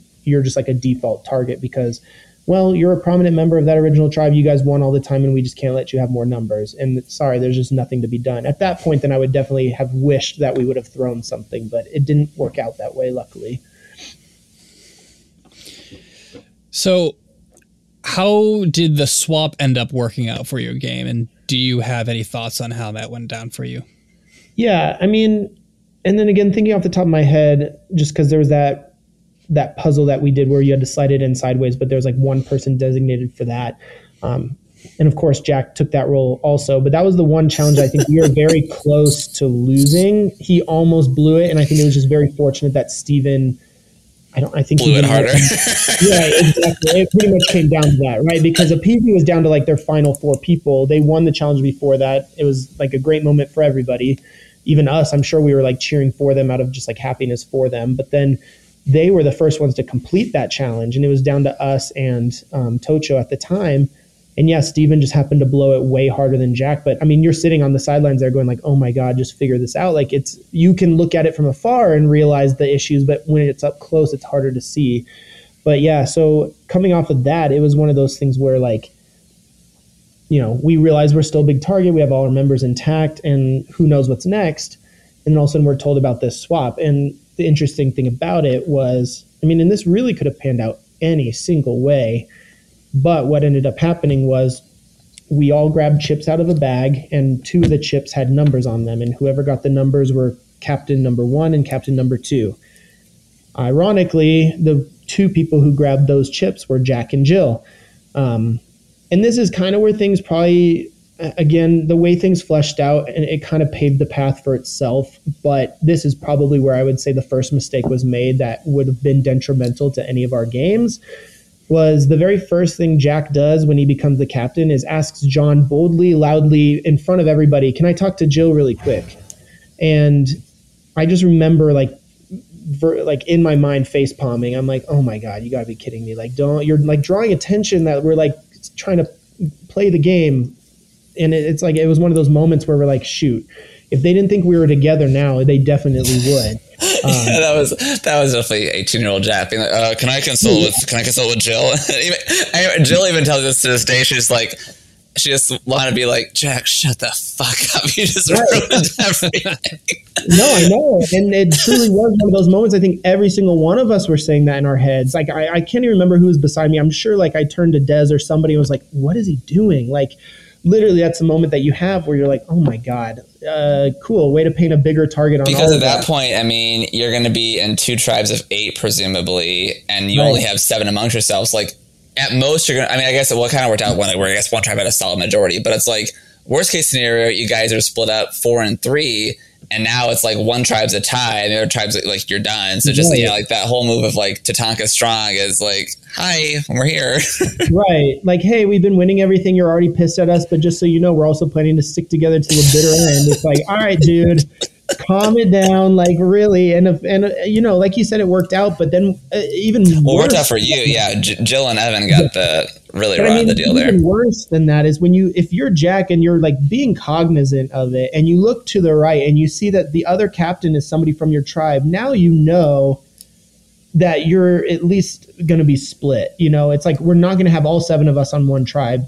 So in this case, you're going, all right, at best, I'm, and you know that Jill's also probably going to fight for some of her tribe mates that she connected with. So at the end of the day, you know that likely you will only get maybe four of the original tribe. Like you said, it's like you should know that this probably isn't going to be all right Tatanka to the end. This is going to blow up. So, um, and this is honestly where I feel like one of those moments I can't, I couldn't have controlled.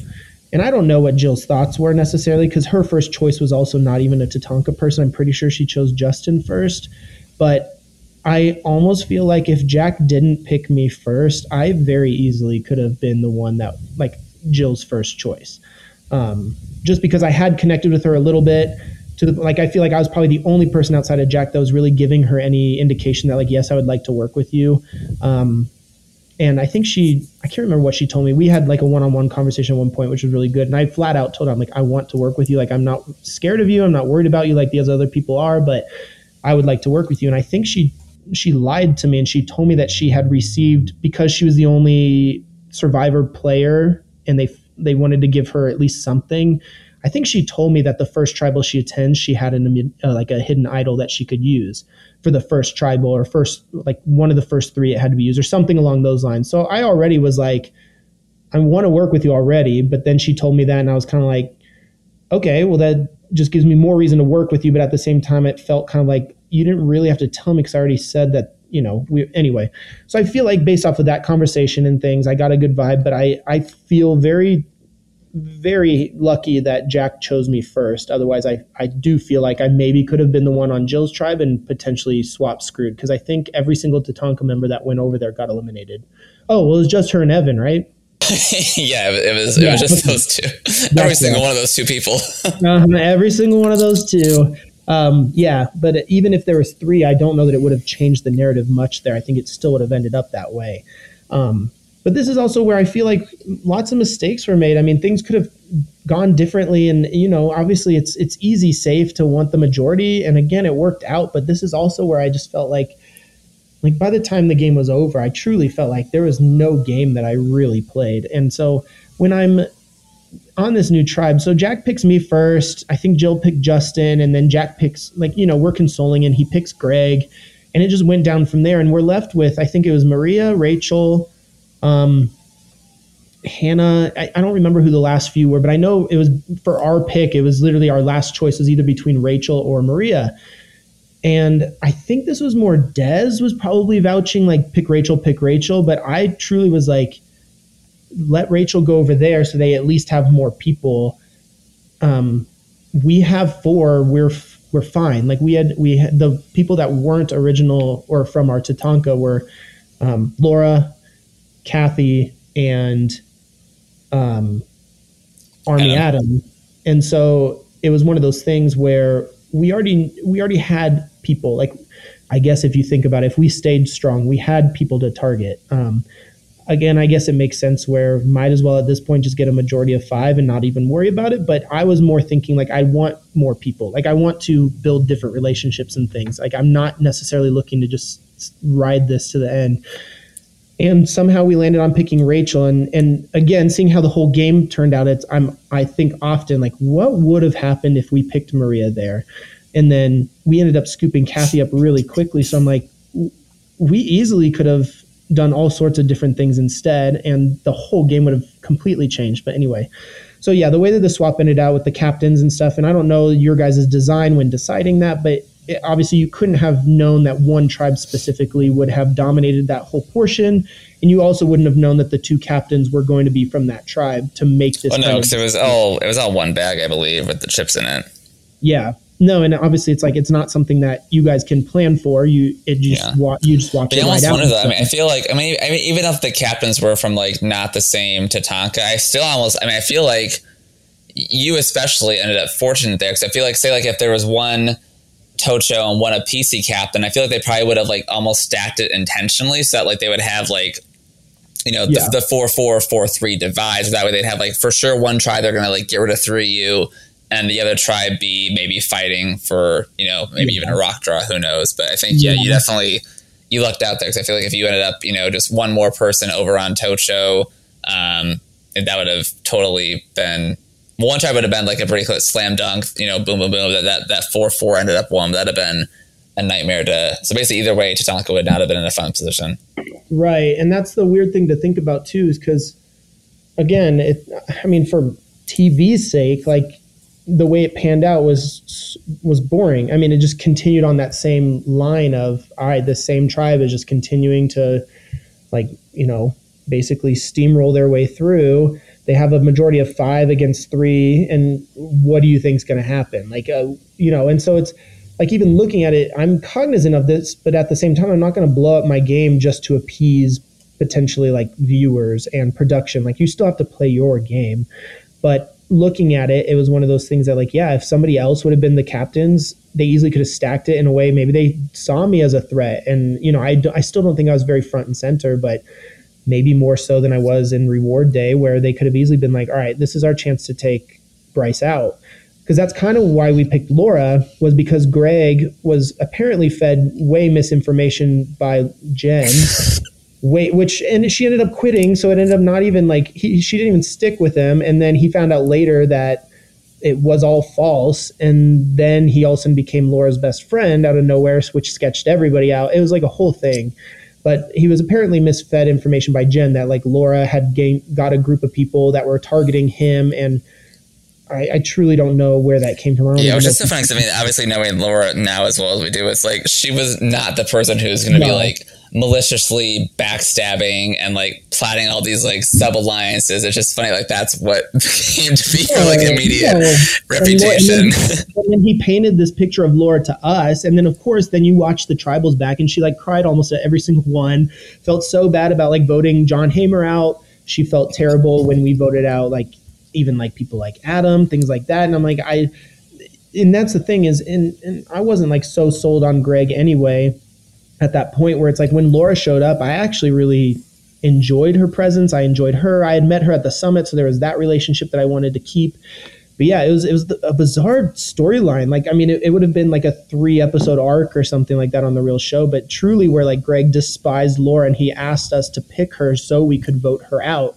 And of course, we're not going to be like, no, we don't want to do that. So, of course, we picked Laura basically to be like a sacrificial lamb for Greg. And then she shows up, they talk about it, they hash it out. And next thing you know, he's like, I don't want to vote her out anymore. And we're like, uh, okay. well, why? Like, what changed? And, you know, so it was one of those things where who knows how things could have panned out differently. But yeah, I, I mean, I was very fortunate the way that it went. But at the same time, like, I think I was looking long term big scope, big game, like who can I work with? And then basically every single person, and again, this is kind of how the game ended up the way that it did, that I wouldn't have been able to picture this later, but we kept all the same people within our same tribe constantly and never branched out. So by the time we got to the merge, and this is way fast forward, but by the time we got there, nobody knew each other. Like everybody was like, I'm meeting this person for the first time. Like there's I mean, even to this day, Steven's the one person on my cast I've literally never met, like in person. Like I've never shaken his hand. Um, I've, I think I've played games with him before where I've like talked to him, but he, I like, it's somebody I've known technically for four years. We played in the same game, and I've literally never brushed shoulders with the dude. Um, and that's kind of how the the thing panned out, just because of the way the swaps worked. I was pretty much always with the same group of people from the original swap on, and didn't have many relationships outside of that. And that's again something we couldn't have anticipated, which is like if we would have kept a Laura or kept, um, you know, even in this case, like a Jack or whatever, there could have been other avenues for us later on. But at the time, we're just thinking, how do we keep our trust in our alliance and keep that strong? So yeah. Um, going into that second swap, it definitely worked out in my favor for that portion of the game, but maybe for the entire game, it actually was far more harmful than I actually knew. So. Yeah, so kind of guys kind of like just basically built yourself in like a corner where like, you know, you're ties together a tribe. And I'm, I'm, trying to think. Of, I'm trying to think like what would have maybe helped you like with that merge being. Um, you guys, I mean, say even if you still went down five four like you did, I almost wonder if like maybe even Jack could have like worked something with his history with like Maria, Justin, or Courtney. Um, That's what he says. I but I knowing Jack now and just I mean seeing how he was kind of trying to play the game at the time, like I truly don't feel like like if if we were on a sinking ship and Jack had that avenue, he would have ditched us 100%. Like, and, and, and even more so now than yeah. ever, because I feel like he's just played more games and learned a lot. Like that would be the smart thing to do if it's self-serving. But I don't think like a lot of us, like me, Des, Kathy, like Rachel, like we all went down on a sinking ship. I, I mean, obviously there wasn't much room yeah. to wiggle anyway, but like Jack. I mean, yeah, I guess the only thing at that point was like if he had played like that I guess we're gonna have like this the idol, you know, would have had a bigger oh, impact there. But kind of reversing a little bit for like, I feel like your guys' those couple tribal councils though, I feel like they were like pretty. Even though you had just picked up Laura, um, I feel like that was like a pretty emotional tribal council. I remember watching the episode a couple of weeks ago, but like y'all just look sad and like I mean I, I mean my I, I, my heart broke just watching her too. She was especially so like just you know defeated. Like I mean she knew yeah. she like this is this is where I'm going to go and I there's just nothing else I can do about it. Um, yeah. And then even like you know Jack kind of like had a lot of a big emotional reaction to his vote out as well. And like I remember like giving them like both hugs after they like were just immediately yeah. out. I was like was getting emotional too because I was like, yeah, they just they just wanted to like stay in this so bad and just you know were just completely knocked down. Yeah. Um, Laura for second chances, by the way. But yeah, we can backtrack a little bit because I there are a lot of pivotal, or not even pivotal points necessarily, but definitely like things in each tribal that I would love to talk about um, from the time that we swapped for the second time. I guess should I just start talking about those now? Yeah, go for it. Okay. I guess I'm like waiting for a question, but I realize you have no idea where I'm going with this. So like, I, think, I, think, I thought you were gonna like set yourself up there for your own prompt. um, I'll no, ask a so question, then I have no further questions. Thank you. so we got the second swap, and I can't remember when this took place. I don't know if it was right after the person got eliminated, but something from our season was whenever, at least during the pre-merge, whenever somebody got eliminated, they um, were asked by Andy in their exit interview, like if you could give an advantage to one person, who would you give it to? Um, like basically, who would you want to have an advantage in the game? And so everybody who got voted out got to pick one person. Could be somebody they never met, somebody that they basically just met, or whoever. It didn't matter. And um, I don't know if the clues were given to us right after that took place, or if they were all given at the same time, or what. But basically, depending on how many people said your name, you would get an additional clue each time. And I found out later that this was for, I'm pretty sure it's for a vote steal, um, which I seem to understand that Andy's gotten a lot better with his clue giving because the ones that we got in our season were so fucking cryptic. It was like, I, I think I got the only one clue that Leah gave me, and uh, which then looking back, I'm bothered that I didn't get some from other people, but whatever, that's a different point. Um, but the one that I had said something about like a lighthouse or a light or something, and like literally that was it. Um, but it, I think my clue said, actually, I think I have it right here. Hold on. Uh, no, I think that one got super wet. Actually, whatever. Anyway, it was it was some cryptic note about like when you tonight you'll have an opportunity to grab something and it's by a light, yada yada, and I don't know what it was. I, I, I read it out loud to the camera in my confessional, which when I'm reading out loud, like I'm really not paying attention to what I'm reading. I'm just reading it. Um, so that was the first mistake is not actually paying attention to the clue. So I got bits and pieces of it. Then my confessional was done, and then I went back to my tribe, and I didn't want to be like walking up or passing somebody, and I'm like reading a, a note. So I tucked it in my pants, and just walked back to camp and I never looked at it again. I just knew I was looking for something tonight. And my recollection, because I even remember pulling Russell aside, Russell was just one of the handlers. Um, but I pulled him aside. this was like after tribal that night and everything. And I was like, hey, so do you know when somebody's supposed to come get me? And he's like, for what? And I told him, I was like, I got this clue that said tonight I'd get an opportunity for this. So I assume somebody's going to like take me to some place to like potentially win something. And he's like, I have no idea. So he pulled out his phone to bring up the light, and I read it, and I was like, "You got to be joking me!" I was like, "This is like from the challenge or something," and I completely blew it. I was not even paying attention. And of course, we're doing that stupid disc challenge that I hate, and um, wasn't even paying attention. But apparently, there was like a loose brick somewhere in that fire pit that, if you were ballsy enough to go look for it, there was like an advantage in there, and of course, everybody's like facing each other in a circle and things. There literally would have been no way to go grab that. The only thing I could think of is like tossing my shoes toward the fire, saying that I was drying them off and going to pick them up. But I would have had to know exactly where it was at, exactly what I was looking for. I didn't even know it was for the fire pit. So I was like, whatever. Moments passed, but I I I think Laura ended up with like four clues, and even she couldn't figure out what it was. And you know, I, yeah, I think we always have like that hard line. We don't want like you know just to like give things away, but I think that's like I think we forget that like you know what we think is like cryptic is like to someone who's sleep deprived, food deprived, their brain just scattered as is. It's almost like trying to like you know read braille from across the room. Like it's just not right. gonna like that just doesn't doesn't register in people's brains. Right, and that's the hard thing about it. Is it's like, and I get that too, especially when you're when you're writing clues. You have a vision in your mind of this is where it's at, so I'm going to write a clue based off of this. But that's assuming that we know exactly where to be looking or something like that. It's like I, yeah, it, the game's moving so fast, and you're in the middle of the challenge. You're more worried about like, are we going to win this?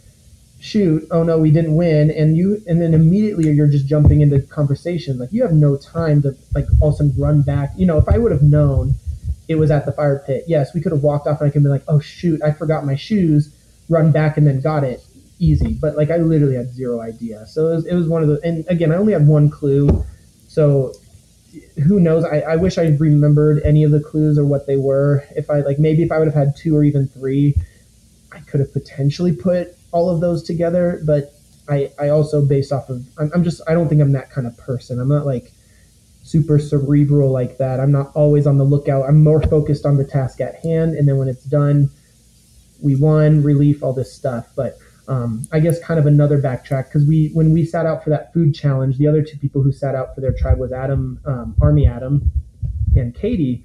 So me and Des had time to talk, but I can't remember who it was. I want to say it was Chris um, I can't remember his name. Your friend Chris Handler. Um, oh, Page. Yeah. Page. I wanted to say Price. Yeah, Chris Page. He was adamant about not letting us talk to anybody. It was almost like upsetting. I just remember leaving, going like, "Gosh, this guy literally like won't let us do a thing." Um, but during that challenge, Des and I were trying to talk to them, but we could see that that idol from the maze challenge was still sitting in the maze and we were all like you could tell all of us were starting to like back up we were all watching it watching each other and again in that moment i wish i had the balls to just go and snag it but of course you don't want to do that when everybody's or potentially other people are watching so army adam ends up like walking through the maze snagging it walking back and right then and there we were told i think like kurt the handler was with us and he was calling it in or something, going like, "Hey, they found this. What is this?" And I think initially, I think it was John or somebody else, but they basically said like, "Take it away." Like, no, that was meant for the challenge only. It's dead. So that was the last that Des and I heard about it. Was like, "Oh, he grabbed this. It's out of play. No big deal."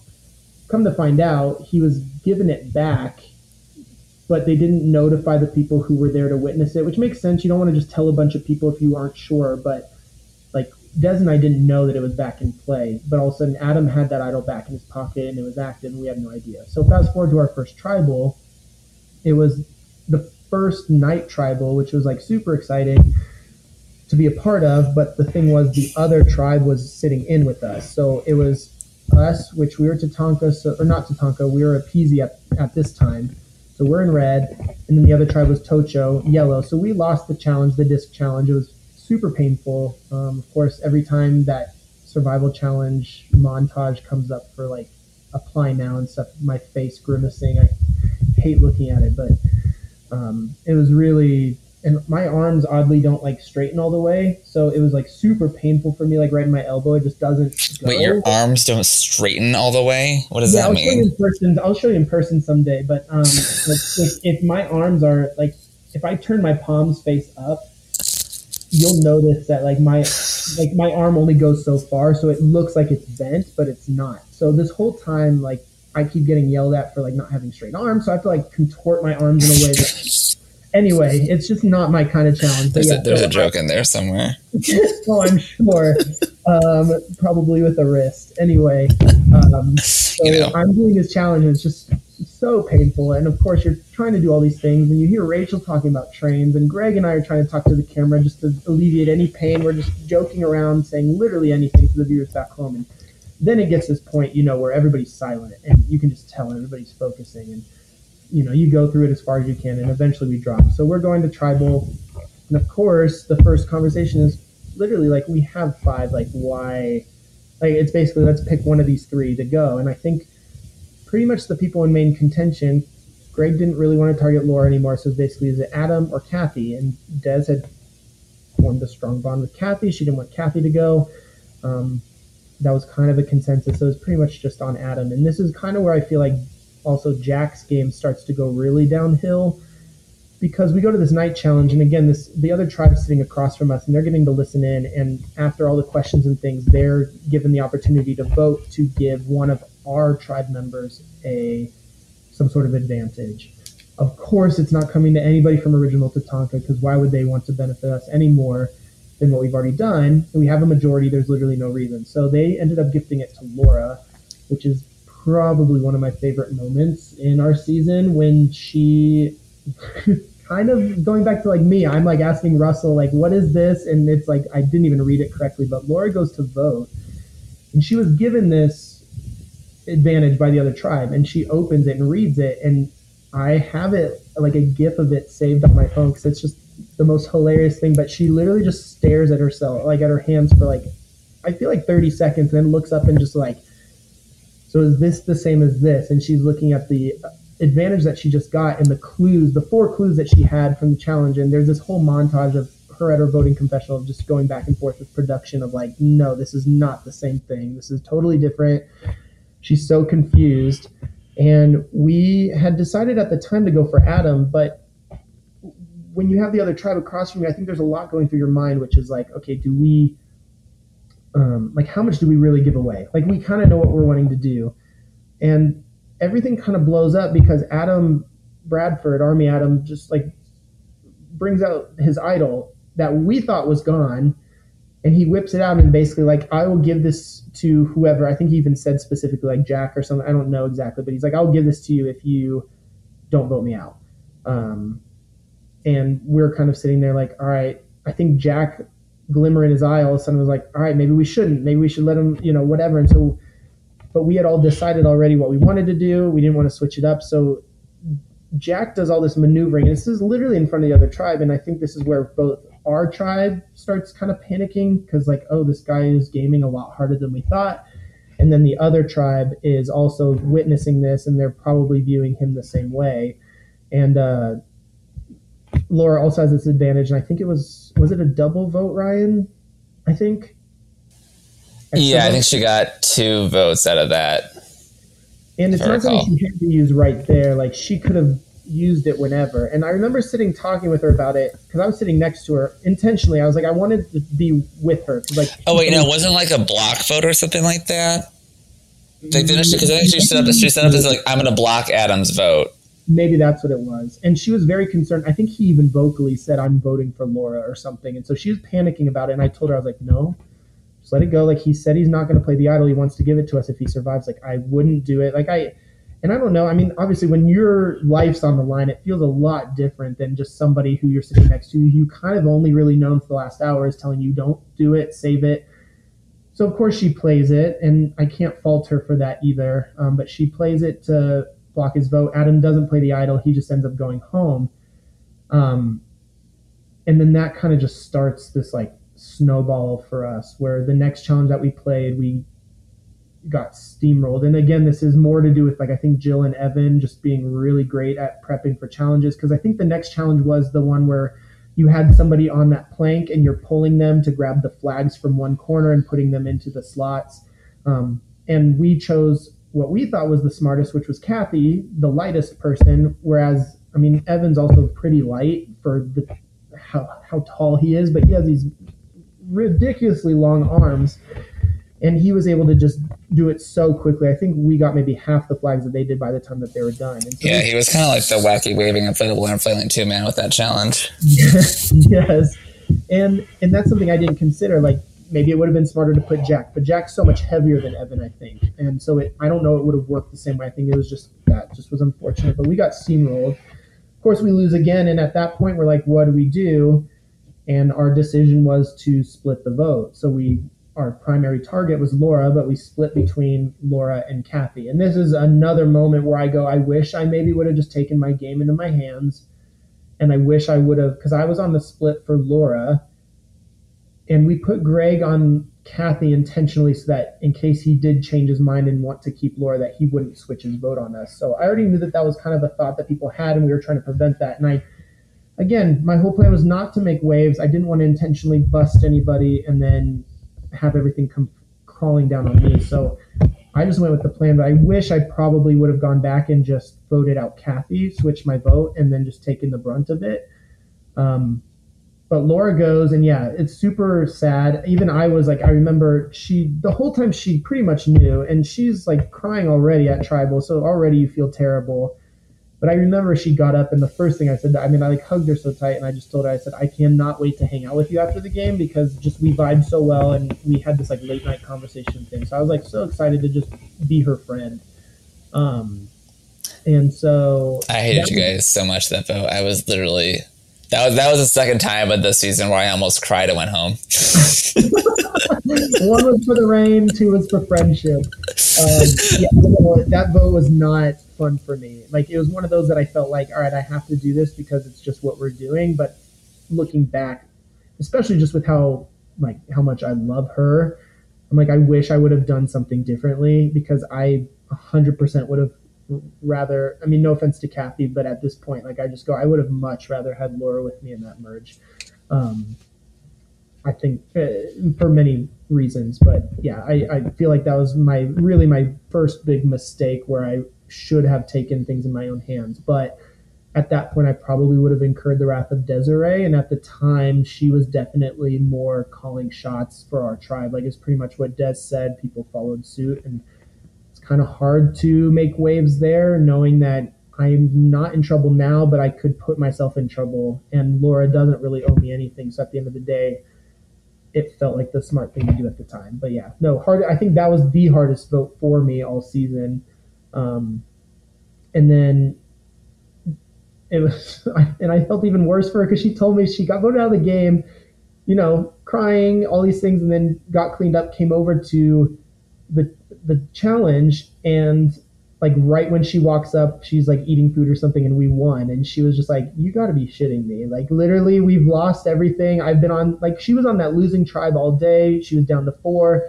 Never really had an uphill. Like it was always just this like downward spiral for Laura, and then finally we vote her out, and then we win. And so of course she's like, "Is it me? Like, am I the reason?" So I felt bad for her for that reason too. Um, but yeah, and so we won that challenge, and I don't really re- really know. I, I mean, obviously Jill went first. Um, and I think that was the slingshot challenge, which was probably my favorite moment of the season because we were really like we were just losing losing, everything was going bad, and then it was kind of like a do or die, where it's like truly this is the six we wanted to go forward with at this point. So it's like we need this, and uh, yeah, we won that slingshot challenge. That was like the first time I felt like I truly stepped up, and I was like, I'm doing this because I we're not losing again. And we did that slingshot challenge, and yeah, I think you can actually see me in the episode. But I'm like laughing because Justin was so terrible at it and he could not figure out how to shoot it. And and I know Stu, I listened to his podcast, and he was talking about how the slingshot for him was also a really sore spot, um, and uh, it was just giving them trouble. But yeah, I, I just remember this being like the highlight. We were just so down, and finally we we won, and it was just this big upside for us, and uh, in like a do or die moment. So we won. I want to say Jill went out first, um, and then that kind of started our winning streak because then we won the second challenge, which was also like super tight. I'm pretty sure. I can't remember. Oh, it was the maze one, right? I think where we had to carry that big old maze through the obstacle and then the pool ball situation. Um, so we won that one. Evan went home. So of course we are all looking at it like they're clearly coming for us. We got to keep winning. Um, and then I think the next challenge was another, like this one was like the tightest, where there was various different things each member had to do. Like one had to race down and get a bag of puzzle pieces, and after you did your task, you're supposed to bring it back to the the board, and each line of the the um, it was like a not a poem, but like a clue, I guess. Each line of it was a puzzle, and you had to finish your piece of the puzzle. And it literally came down to seconds between me and Dion at the end there, and we won. And I think Dion was somebody that was always on everybody's radar as like a really strong social player. Uh, he was always talked about on our tribe, um, and then all of a sudden we heard this like loud, like thunderous clap of applause, and we literally sat there from our holding area and going, "It's either, it's probably Dion that got voted out." I think we were torn between like Justin and Dion. But we were like, "I'm pretty sure it's probably Dion," and that's what happened. So Dion got voted out, and uh, and yeah, and then this is pretty much where everything completely fell apart for us because we could not turn it around. I don't really know exactly. I think oh, it's that stupid water puzzle. It's like nine pieces, and we designated Kathy as our caller. And after we started is, or after we ended is where she decided to tell us that she forgot to bring her glasses and couldn't see anything. And I'm like, I feel like that's information you give us up front. Like that's something I feel like you probably do ahead of time, so we know not to make you our caller. But at the end of the day, another time where I feel like we should just yeah, like that's that's insane. Like I'm gonna be the spotter, but also I can't see anything. I'm blind though, guys. So if you could direct me, that'd be great. Yeah, I'm like, what is your problem? Like, tell us when. I don't think I knew that. Caller that's when you say, Hey, I didn't bring my glasses, but you can still make me the caller if you want. And I would be like, Absolutely not. I'll do it or whatever. But I'm like, Okay, cool. So, like, where's the initiative? I didn't understand that at all. Um, again, it was that was one of those moments. I'm like, you know what though? It'd have been a rainy week. She just maybe just didn't want to get wet anymore. She's like, I'm just gonna let these fuckers until they can do this. That's probably true. I totally think it was one of those moments of like, she's probably more thinking, I just don't want to get wet. But I feel like you still presented as like, hey, I was. No, I'm, I'm sure that's not what it was. That's that is really funny though. I would like to give her the benefit of the doubt, but yeah, I truly that was like a baffling moment for me, especially because we lost. And my first thought was we should have just done it on our own. It's nine pieces, we can see it. Anybody who does this challenge in the future in the water, if it ever shows up again, just do it yourself. Don't listen to your caller. Um, that would be my advice. But yeah, it was not a good moment, and that was the time when we started turning on our Tatanka people. Um, I don't know if it was like a benefit for us because we're like, you know, we want to show that we're not all together, or I think it was also more just because Des was really trying to preserve Kathy because they had a bond. Um, I think it's the smart thing to do just because it gives us at least somebody who's touched other people on another tribe. But in in those moments, I don't know exactly. I think it was it just kind of played back to when we eliminated Adam, and I think people I think people were kind of worried about, you know, Jack, his him coming out in that strategy, coming out pretty hard.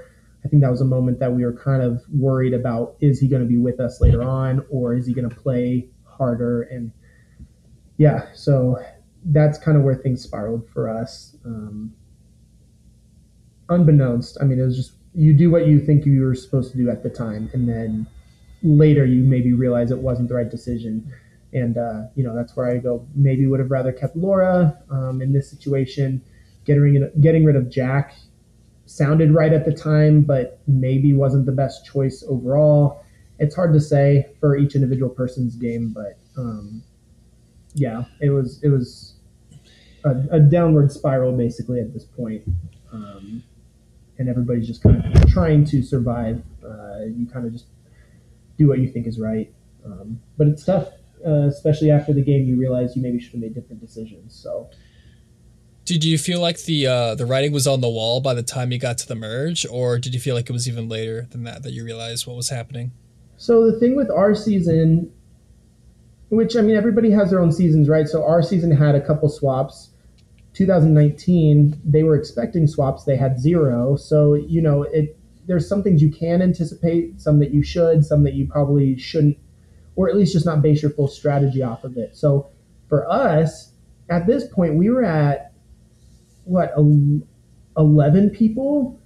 And since we had won the last like three challenges, at this point, we were on top of the world because we were losing, losing, losing, and then all of a sudden we just went on this winning streak and we brought the numbers back in our favor to the point where we are like, this is exactly what we needed. Like now we can just ride this six out or whatever. Like that was probably most of our plans. It just makes sense. But what we didn't anticipate is that they were going to choose to have a nine person merge. Um, who would anticipate that? It's not even something that's happened in Survivor. So it's like the I think the lowest was ten, and that's like the standard from the original seasons, and then they bumped it up, and now it's like thirteen or whatever. So I think we weren't necessarily anticipating thirteen especially I think Evan was 13th. So I think at that point when we had another challenge, we all of a sudden go, okay, so it's probably going to merge at 12. Then another challenge happens. We're like, shoot, okay, it's merging at 11. And then it's still not at 11. So I think all of us were kind of baffled at that point, just kind of going like, where's the merge? Like, what are we doing? Everybody's panicking because I think at that point everybody just wants to have the numbers going in. That's what you would want in the merge, and it doesn't mean that it's going to pan out that way. But at least at that moment, that first merge vote, it's probably easiest to stay together. So we all of a sudden are at 11 people, and I think that's where Jack went out because Jack was yeah they had five left and we had six. And all of a sudden we lose that challenge, so we're thinking number wise, like, okay, we're going to be five and five and I think our concern was Jack is was on a tribe with Courtney, Justin, and Maria, who are on the other tribe, and we were worried that he could easily just flip to them. So that's why we chose to get rid of them. And I didn't doubt that Jack was with me in particular. I think he wanted me, him, and Greg to go deep, um, which is fine. I I didn't doubt that, but I also had a very close relationship with Desiree. I had grown closer to Rachel, and I also did feel comfortable with Kathy. So I felt fine either way. And again, it's one of those things for me where I'm like, why would I make waves when I feel like I can just continue with this group and feel good? There's no reason. So I I just kind of let Jack go. Um, obviously, I could have said something. We could have tried to do something or at least tie the vote, but it just didn't seem worth it. Um, and, and and I don't know if it would have been a mistake because again, I do feel like Jack probably would have flipped if it was beneficial, in which case it wouldn't have mattered. But in this case, letting him go was fine but then we're at 10 and again everybody's going like all right we have to be merging now. Like we have to. There's really no other way. And of course the whole dangle a carrot rip it away and now he's telling us we're going to compete in another challenge. I think everybody at that point was just so off of it. Like we were we were literally just like are we even gonna merge? Like is this just gonna ride these tribes until like maybe final four or something? Like how is this working so that was something we couldn't have anticipated. Like if we would have known you're merging at nine, I think maybe different decisions could have and would have been made, but that's not what we were privy to. So we go into this other challenge and it's I hate this challenge so much. Not just because we lost it and that caused us to lose numbers, but it it was the one where you have four blocks and each side has different colors on them, and the objective is to have four sides with with different colors. And the issue with that is like typically it wouldn't be that big of a deal. You can visualize it, flip it all these different ways, probably get it pretty quick. But in this case, there was four people on the outside, and they were directing one person in the middle who was blindfolded on which way to flip the blocks. So sometimes people didn't have a line of sight. It's easier when you can view all sides of the block to figure out where you're going, and maybe that was the mistake. Um, is not like asking to see the blocks first or anything, but basically you just have four different people directing four different ways. Rachel thought we were supposed to get all the same colors on the same side, and so she was working against what we were doing, which was part of it. But there was really okay. That was that was that was, one of my favorite moments too. Oh, was just like, trying to like line up the colors with the point is to have it all opposite. Just yeah. Oh yeah, you guys are well, something else you, sometimes. when you know who Rachel is and learn about her now, you're like totally a Rachel moment, and she's not like stupid or anything. She's brilliant and she's fantastic and funny. But like in the game, there's plenty of Rachel moments that just crack me up. Well, that's like those. It comes back to like those moments of where you're like trying to listen to John's instructions. You know, you're again like dazed and confused. Where like you know, it's it was totally not that insane to think that someone like was so convinced like no he said like all lined up like i mean it's like it yeah. you know it's not surprising that it happens it's just so easy to like mix those up when your mind's not even close to its normal capacity feel like john hated us so much because i mean not like hated us hated us but he was so frustrated with us i felt like we asked a billion questions and half the time i think it was stuff he had already because a lot of our people spent so much time like talking strategy and stuff while he was explaining the challenges, and I think that's what frustrated him. And I get that. Like when I'm playing board games, I'm trying to explain the game to people, and people are talking, and you have to like re-explain, or people ask you a question right after you got done explaining it, and you're like, really? But John truly was getting like frustrated with us within like the first day or two, I think. But yeah, no, there's plenty of moments where you mishear things, or you interpret it differently, or maybe just weren't even paying attention. I mean, I probably can't tell you how many times I was just randomly zoning out, just staring into the water thinking of food, whatever, and you just aren't paying attention all the time. So, um, yeah, it was it was one of those moments, and and Rachel's Rachel like season wouldn't have been the same without her. And it's funny because she was actually one of the replacements. She came in literally last minute, um, and it just wouldn't have been the same without her. She was amazing. So, um, but yeah, so with uh, with that challenge, it was just it was just bad. I mean, I think everybody's getting frustrated because nobody knows the answer. We're just asking them to flip the blocks at this point, and of course, the person blindfolded is just literally going like, "You guys just keep telling me to turn things. I have no idea what I'm doing, and it's frustrating for them." So, um, at this point, I assume it's luck. They stumbled across it. I don't think anybody really knew a solution or intention of doing certain things, so it just stumbled that way. They won they're freaking out. Of course they would, and of course we end up going to tribal. Now we're down four to five, and that's when we decide to merge. Um, and yeah, a bunch of strings of like like if we had it our way, we would have taken that six all the way to the merge, but we cut Jack. The very next tribal, we cut Greg. It just made the most sense for everybody. And then maybe this whole like maybe we can pitch. I'm the final guy remaining of a girls' alliance. Maybe they'll trust me. Yada yada. I mean, you're thinking through all these potential things. And, yeah. So then we get to the merge, and I think at this point we're scared because obviously you're down in numbers, but I think we're hopeful. Like, why wouldn't we? We're like, we're not just going to turn over. So we merge at nine, which is just something none of us would have anticipated. Um, and I think that was the biggest thing for us is it just emerged so late into the game, and we had kind of just pigeonholed ourselves into like this is the team we're riding with, and especially with the struggle each tribe had at that point of all we all each tribe wanted was just to get the numbers. So you're like clawing, scratching, bleeding just to get this challenge win and you get it and you just get more I think you get even more bonded with each other because you're fighting so hard to just keep your numbers. So when you go into the merge numbers up, I think at that point it probably was writing on the wall. Uh, it doesn't seem like that. I mean, I'm sure we'll get into a few things like this, especially listening to some of the podcasts. It didn't seem that it was so cut and dry, but at the end of the day, it was pretty cut and dry. Now, what is your like main takeaways of like what's your biggest like what if scenarios as far as like what could have gotten you to the end ultimately?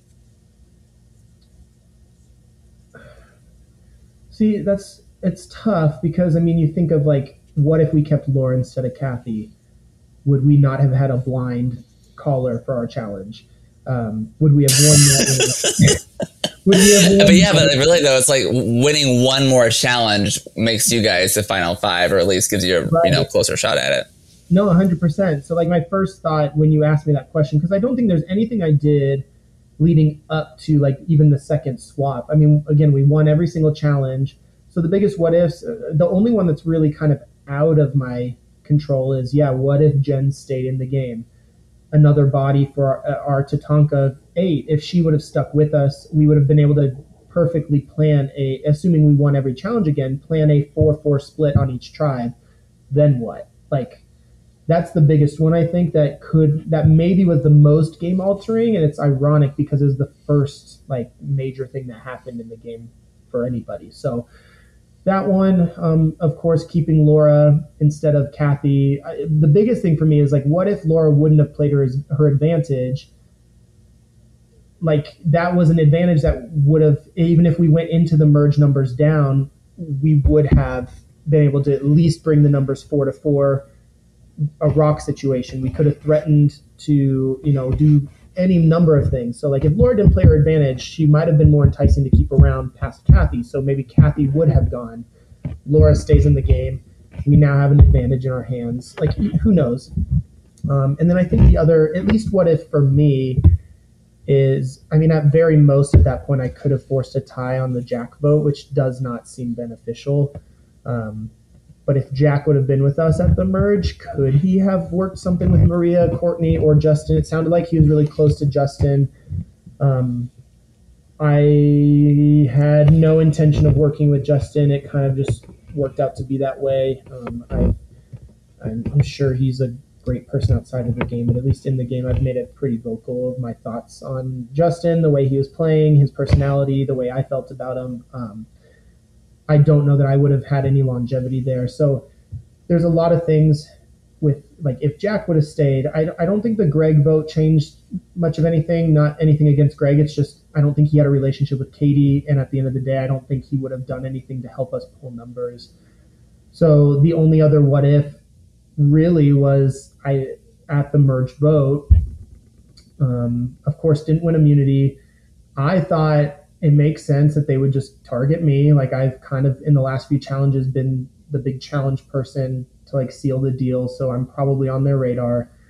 But I had had a really, really great conversation with Courtney. She was like the main person I was really trying to just talk to. So the whole time from the time we merged on the way back to camp, I talked to Courtney literally the whole time. Nobody else had a conversation with her. I don't even know if it was game. I think it was probably a blend of it all. Just how the game's been for her, all these things. Um, do you maybe want to do anything? All these things. Um, so if if we had more time, again, another thing, what if, but not in our control whatsoever. But if we had had more time from the time that we merged, not even sure the intention from production standpoint of like why one the late merge again, they couldn't have anticipated that literally nobody on either tribe would have really been on a tribe together at any given point, aside from like one person. I think Hannah, Des, and Kathy were the only people who'd really interacted with each other at that point. Um, and then, oh, and Courtney, I guess. But anyway, so that was one thing. But we literally got back to camp, merged, so we sat around and we got lemonade. So that was thrilling. Um, no food or anything, but we sat around and, of course, exchanged names, talked about each other, decided to start setting up camp. And then I think within probably like half an hour of getting there, they told us we were going to our challenge. So, of course, we're all like, what? Like, we just got here. I've never met these people. There was literally no time to establish any sort of bond. We're at our immunity challenge, which is fine. But then immediately after the immunity challenge, we were told we are going to tribal council, which was an even bigger what for us because we've interacted with each we're down numbers five to four probably something that you know in general you would just expect with the limited time together. You've already been on these tribes for how long building these bonds. So it kind of felt like writing on the wall. Their their five were going to vote for one of us and that was all we had. Another one of the moments of like really you couldn't have told me this sooner but as Des was going to vote um, I was after her and I'm walking up. Like basically, when you're done voting, you start walking across. There's a little bridge, and when John sees that person, he tells the next person to go just to keep it moving. And as I'm passing Desiree, she looks at me and says, "I have an idol," and I was like. Are you kidding me? Like you're telling me this now. I'm not even upset that you didn't tell me before because it makes sense. But like when we're walking to the challenge, walking to tribal, like at any point you probably could have told me this and we could have maybe discussed it as a group or something, but you're telling me this like as we're voting. So this was like the only other what if at this point is like I don't even know. I mean, Des is freaking out, of course. I'm panicking because I'm like, I think they're coming for me. Des thinks they're going for her. We don't really know. And I'm not going to say this was like the best decision for me, but I think I I really wanted control of where the idol went so I could make the final decision. So Des and I were talking heavily about it, and eventually I think she just got to this point of like, I just don't even know, and I'm like so worried, she kind of just gave it to me and said, "You make the decision," which is at the time what I wanted. But then at the end of the day, I'm like, actually, I think I would have rather just had her make a decision and I just go. It, it was whatever happens, happens. Um, so of course, you stand up to play this idol. You look around to see the reactions, and they're all kind of stone faced or not even looking at me or whatever. Um, and I was hoping to be able to gauge it based off of that, and I initially gave it to John. Like I put out my hand to give it to him, didn't really say a word, and I'm looking at their reactions as I give it, and nothing still. And then I hadn't even decided in my mind what I was going to do yet. And John goes, "All right, any votes for Bryce don't count." And I was just kind of like, "All right, well, I like I guess. I mean, I don't know if I would have made another decision because at the end of the day, I think me and Des knew it was going to be either her or me.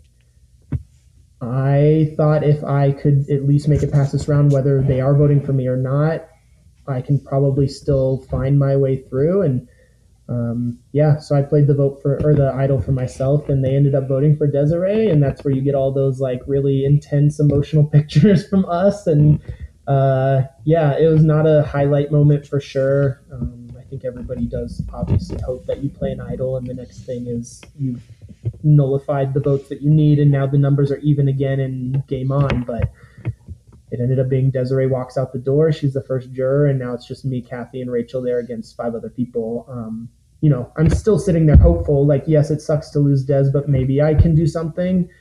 Um, but yeah, that was probably the only other what if at this point that I and then from there, it's a beautiful ride to you guys making final three somehow. Wonderful story.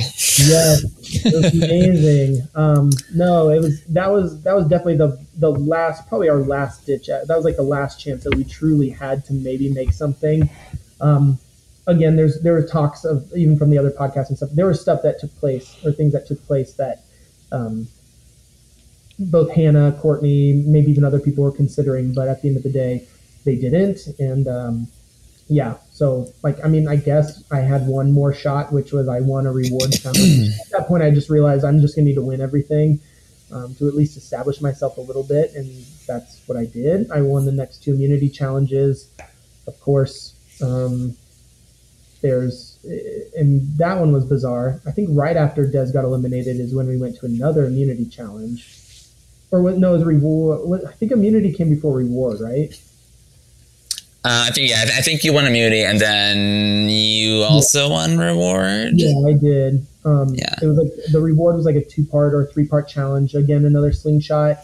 Um, first, like three people to knock it down or something went on to the next stage, and then the next stage was a maze um, to get like that or handkerchiefs or something like that, and I was able to squeak that out the winner was able to go on a private reward. I was able to take two people with me, and um, I also got a, a parchment. So um, that was like the only, that was like the next thing that I was like seeing glimmers of hope. Obviously, I had the immunity necklace around my neck, but then that's when we had like a whole night to ourselves before going to tribal again, and that's kind of what floored me a little bit. It's like, wouldn't we have wanted this for the merge vote, not the other one? But at the end of the day, that's just kind of the hand that we were dealt. Yeah. Hey, before we go any deeper, I'm probably going to get signing off here. I'm just it's getting late for me, and Ryan goes to bed early. Good. Um, but I just want to say no. I just want to say. I mean, obviously, you know, Bryce knows this, but just for the sake of the podcast, too, like um, I talked to, like about like with Austin too, but like Bryce is also someone who is an example of like someone who like these great friendships that come out of survival challenge, and like anyone who, um, you know, plays or you know volunteers or whatever comes back for you, make sure you connect with Bryce. He's just one of my favorite people in the world. Um, but yeah, we have just like so many funny little inside jokes. we could we could just like say the word like baseball and just immediately know what that means and just start laughing about it. Um, but yeah, no, it's been a, it's it's been a fun couple years. You know, get to know him and people from his cast. You're all among my closest friends too. But um, yeah, it was really sad to see you know the game end so not great for Bryson. The never give up a PC tribe, but um, yeah, yeah. you know. Well, and also based off of how it played out, I remember we've talked about before. It's like, yeah, of course, as like a friend, you'd want me to like succeed and win and all those things. But for what my story was, it kind of ended in the perfect way, Um, maybe one more immunity could have, you know, established it a little bit better just to shake some things up. But at the end of the day, I think my story ended where it should have, and um, I don't think it would have been as satisfying to have like a winner who just won like eight immunities straight. And, no, and and, and yeah, I mean, honestly, yeah. I mean, had you had you truly like won your way to the end like that, like I think that'd have been a crappy. I mean, I, am never a fan of that, so I think I'd have. I think I was. I would have been like happier with your story the way it was than had you actually gone on and won like the last like four or five challenges to then you know maybe win the game if the jury's into that. Yeah, hundred percent. I mean, I'm the same.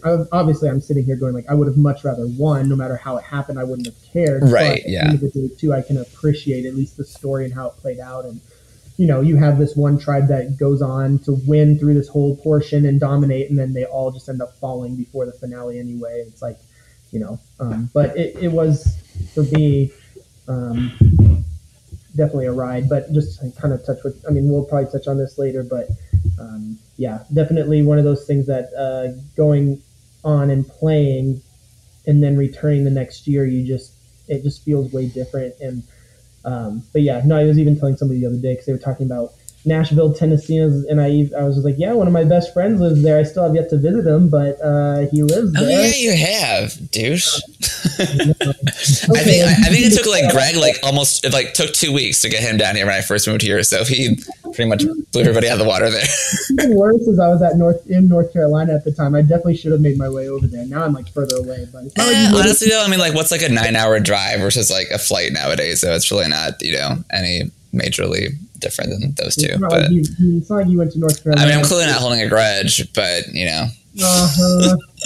but anyways, yeah, I, I, understand. I actually didn't know that this would go on this long. So. Oh, I assumed it would. I'm just, yeah, I'm just, I guess, get tired. So, uh, um, well, oh yeah, I'll, I'll, hop off. You guys continue to finish up Bryce's. Um, I'm sorry for spoiling it, but he he may not win. Uh, yeah, it's good. Good, good to guys. I'll, I'll text you guys later. Bye. All right. Bye. All right. Well, wrapping up here with the last few questions here. Uh, first off, how would you like view your like? How do you currently view your whole experience, and what does it mean to you personally? So, I mean, like what Ryan and I were talking about, it's like again, everybody goes in with the hope to win, or at least even just be successful. Like I've talked to plenty of people who are just petrified of being, you know, the first person out, and then there's other people who, of course, that's what you're scared about, but then you still get eliminated early or even first, and it just it's still life changing in a way. And um, so my experience playing, I mean, it went from what the hell am I doing to uh, I mean, you almost don't even think about it. It's like Survivor just becomes second nature. So there's this part of you that's like you're not really aware of what's going on inside of you or everything around you until after it's over. So you know, basically with me, with how everything ended, it just felt like I mean, I told you my beginning strategy was just to lay low, go in, not be the center of attention. In the pre merge, I basically just was like, as long as the group doesn't target me, I'm totally fine with riding with whoever I felt comfortable. And so I took a back seat in strategy there. I let Des take the front front reins and Jack and things like that. And then my merge game comes, and that's where I was hoping to just like hit it running. And I I truly did try almost everything I could. Um, and just nothing stuck and and it almost became a bad thing. It was like we were in the merge and and because I listened to Courtney's podcast, I listened to Hannah's mostly because I was worried that Hannah was just going to shit talk me the whole time, which I was pleasantly surprised. But um, with both of them, I those were the two people I tried to turn more than anybody. Like those are the relationships that I built. Those are the ones I focused on. So like when I won the reward, I took Hannah with me um, with the intent of working with her and then I took Kathy, so she Hannah would have somebody there who she's had a relationship with, and I was hoping that that was going to work out. Um, instead, I told Kathy what my advantage was that I won from the reward. Kathy turned around within like a minute. I hopped in the shower and told Hannah what my advantage was. And again, that's another one of those things where I go, I wish I would have brought Laura because I feel like I had a lot more that I could have done if I just didn't tell her what it was. So it's one of those things that you know the experience of it all is you are in it, you play, the game's over, and it doesn't work out how you thought, or even you won and you still feel like you weren't portrayed correctly, or you didn't play the game that you wanted to, or anything. But I truly came out of the game feeling like I didn't do a single thing. Like I basically came into the game, rode it, like rode the wave, and then crashed, and it was done. And of course, there's so many what ifs and so many like oh, I should have done this, and um, you know that subsides after a little while. I want to say by the time next year hit, uh, I think I at least come to peace with a lot of it and just enjoyed the relationships and that's kind of what ryan was touching on is like the experience doesn't really just end with survival challenge it's um it's a lot more than that and and oddly enough uh, so smart man sat me down after the game. Um, his name is andrew baker. And he uh, told me the game always gives you what you need and not necessarily what you want. And i really when i sat and thought about it I think it did. Because at the time, I think I was struggling in life. Just I had just transitioned out to North Carolina. I think only about a year or so from then, like I had come out um, to like my family and things, and so I think I was feeling very isolated. I was feeling very just like I didn't really have a community, a, a, group of people who just loved me for me and just wanted to spend time with me and get to know me and stuff. And after Survival Challenge was over, like, you know, you ride that wave, it crashes, and all of a sudden you feel this like, shoot, that didn't end how I wanted it to. And I remember I like, I, the game was over. Like after jury speeches, after winner was crowned, all these things, I walked out and I didn't talk to a single person. I like left and I just went to the shower and I just took the time in there to, uh, just reflect kind of really quickly, just bring myself down a little bit and just kind of like let out the feelings of the game for me. Um, not happy how it ended for me. You know, of course, I would have wanted to do better, all those things, but um, kind of trying to reflect on the positives of it. And and once that's over, and you're able to just kind of like appreciate the game for what it was, I think one of the first things I did outside of getting food was I sat down with, Desiree and we like off to the side. And um, like at that time like I said earlier but like nobody knew that I was even gay. Nobody knew anything about that about me and so I finally just kind of told her here's the struggles that I've had within my life. And um, she reciprocated. I mean she told me about a lot of the traumatic stuff that's been going on with her. And and I feel like it was just like a weird thing that I just all of a sudden instantly realized the game's over and now it's the relationships. Like now you have this community and that's what I needed from the game and that's what the game gave me is friendships, relationships. Like truly Ryan is one of my closest friends now. We talk constantly and I haven't seen him in 3 years I don't think and that's wild for me but like, you know, and you can attest to this how many people you've met through this through this and yeah um, just even from being on the sidelines doing production camera work and stuff you had that community already but then getting to play the game now you have these people who you played with and you had these experiences with and yes they voted you out but you love them anyway and it's like at the end of the day you're sitting here going like what would I be doing with my life if I didn't have this? Like some people, it could have right. been like a real difference maker in their life, and for me, it was. And and I've just gone and done experiences with these people Disney World, um, going to Hearts of Reality, playing games during quarantine, playing games even out of quarantine, like visiting each other. And then, especially just every year, there's this one week that I look forward to more than any other time during the year. And it's because you get to be around these people who have the same passion about this game and this show that you do. And I've kind of lost my my uh, passion for Survivor as a whole, but like the community though, Survival Challenge, I would say even coming back and watching you play and your season and helping the year after coming off of my season, I feel almost just as connected to you guys as a cast as I did my own. Yeah.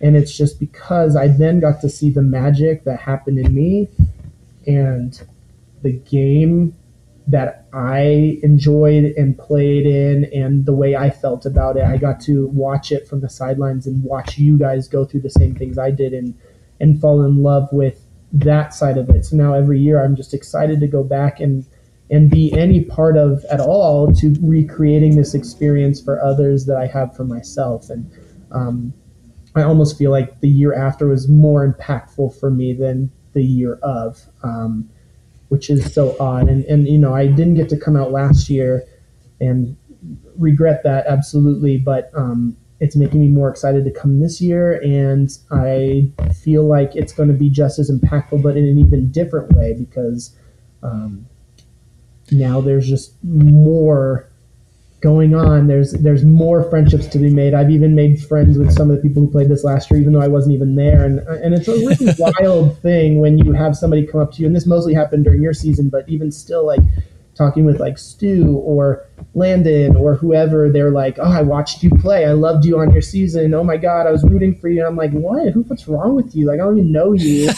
and on top of that, I'm like, uh, like I I'm nobody. Like this this survival challenge is such a small scale the real show, but in a way it's like people they watched my season to prep for 2019. They watched my season right. prep for 2021, and so they watched me go through that and watch. You know, you root for who you root for and who you um, tend to have like just a draw to. And I felt the same way. I'm watching from the sidelines, and I'm devastated when Stu gets voted out, and Stu for second chances, by the way. And uh, you know, I'm also like uh, I'm I'm so excited to just like get back out there and meet some of these people that I watched. I watched Landon. Of course, I am very partial to Chris O'Neill just because um, just a very close friend of mine. So it was exciting to watch him play and then simultaneously like cheering for other people. But um, it's just a wild experience, man. And uh, I know that we're past the application point now where I have no advice to give in that regard. Um, but as far as like prepping for the game and getting ready to play, I just say embrace it, like open up about it, and just make sure that you are taking it all in. I think the biggest advice I gave to Chris before he went and played was just uh, don't don't like over analyze, don't overplay before it's even happened. Like let the game come to you, let the experience come to you, enjoy it, and don't put too much pressure on yourself to succeed or do this or do that. Just like just play. Like you know that I think ultimately that's what you want is you don't want to leave the game feeling like I like me. I didn't. I left the game feeling like I didn't play because I spent too much time. Um, you know, again, I couldn't have figured out ahead of time what was going to happen in my story, but at the end of the day, I have regrets in those regards, and I definitely just don't want people to have regrets. Like lay it all out there. Um, but it, the experience is wild, um, and even years after, it'll it'll stay with you. You talk to these people for years, and you see them and their family, and um, even people that I disagree with. Like even if even if I didn't enjoy him in the game, if I saw Justin, I'd be excited to see him. Um, you know, so I mean, there's different. There's definitely those moments where uh, you realize how blessed you are to be a part of even the small pool of people who have played Survival Challenge, and just being a part of that, and just embrace it all. Yeah, man, couldn't say it better myself. It's very interesting how kind of the real experience begins after you get voted out. Mm-hmm. As weird as it sounds, it really does.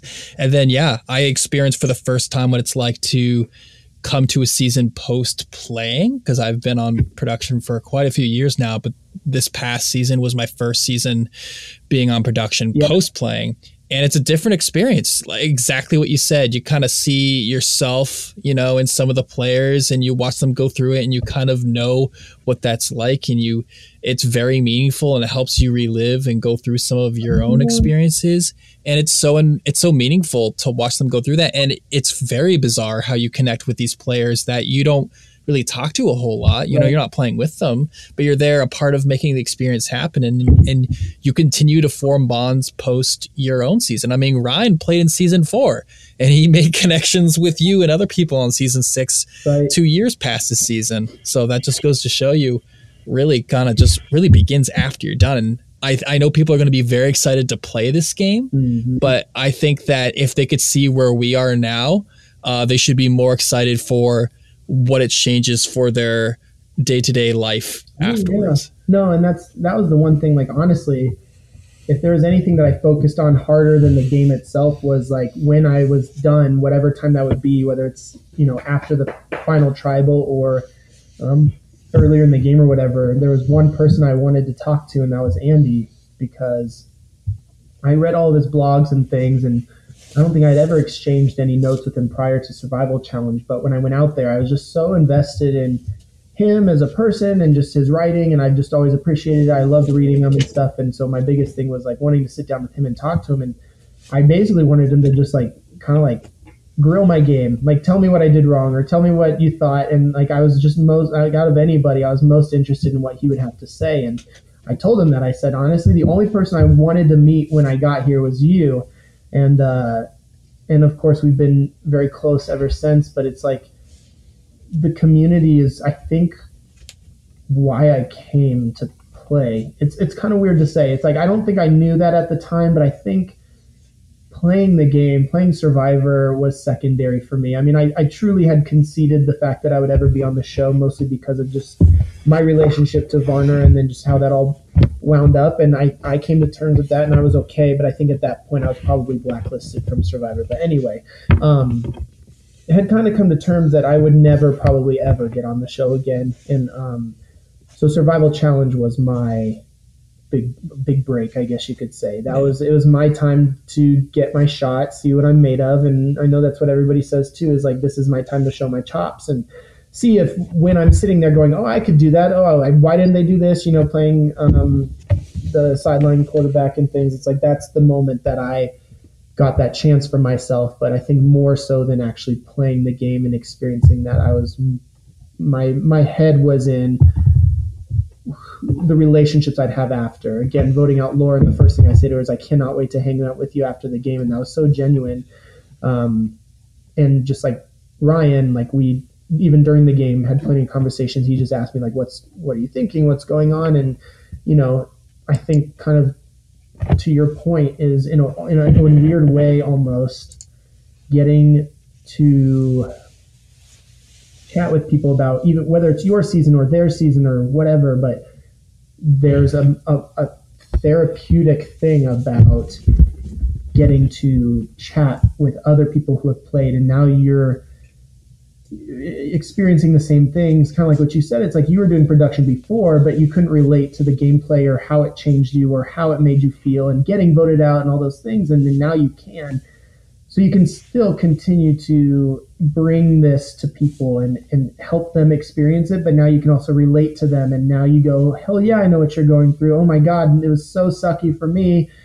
Let's talk about it or whatever and i think that was something i loved about after your season is just listening to their stories and just going this is uh, this is how it was for me i mean and it'll never stop i'll see you no six months and we'll start talking about things that happened in our seasons. And it, it's like, even this podcast, it's like uh, four years later, I'm talking about this. And um, usually only talk to this with people one on one, and that's if the conversations come up. But I'm like, really don't talk about this with anybody um, in my normal life. So when I go back for that one week in, in July, it's that's the time where you let it all out. You rehash things. You also point at that person, and say "fuck you," you know, and then you hug them, and it's like that's just kind of how it is. You're uh, like, there's always going to be this frenemy thing between me and Hannah, where she's always going to say, "Thank God I voted you out," and I'm going to say, "Oh yeah, well." You know what? We'll see what happens in the future, and we play games together still. And there's always this thing in the back of my mind that I go, I hate her, but then there's also this part of me that goes, I love her, and it's just that's how it goes. So you have friends, and um, I mean, I I truly have not heard of anybody who's left and uh, continued to be in the survival challenge circle and involve themselves who like i mean i'm sure there's game beef that if you know so and so played with so and so they probably wouldn't trust each other again but at least outside the game i think you just see each other for people and um, it's just a value in your life and it's invaluable. It's just it's something that you wouldn't anticipate that you needed or that you cared to have and yet it's like i don't know what i would do without it. Um, there's plenty of people I still talk to daily or even every so often, and it's just like it, just to know that if I didn't watch this show and get into this show, and if my life didn't pan out the way that it did to the point where I was able to even find Survival Challenge, I, there would be plenty of people in my life that I love so much and value that wouldn't be there, and it's like I wouldn't want that. So I tell anybody yeah. if you're ever thinking about it, like do it, like please because um, it goes so much further than just the game. Um, the community is fantastic. That's where it's at. So, yeah, That's it is truly special, and um, I I love doing this podcast to hear these stories and provide an outlet for you guys to to talk about it, and also good for just record keeping for you to look back on someday. Um, yeah.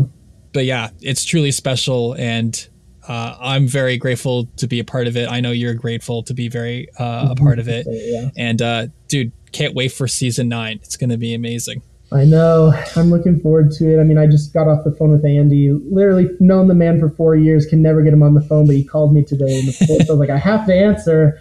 And uh, he started talking to me about just things to prep for, plan. And so, of course, I'm like, we're six months out, but I'm already like, can we just go?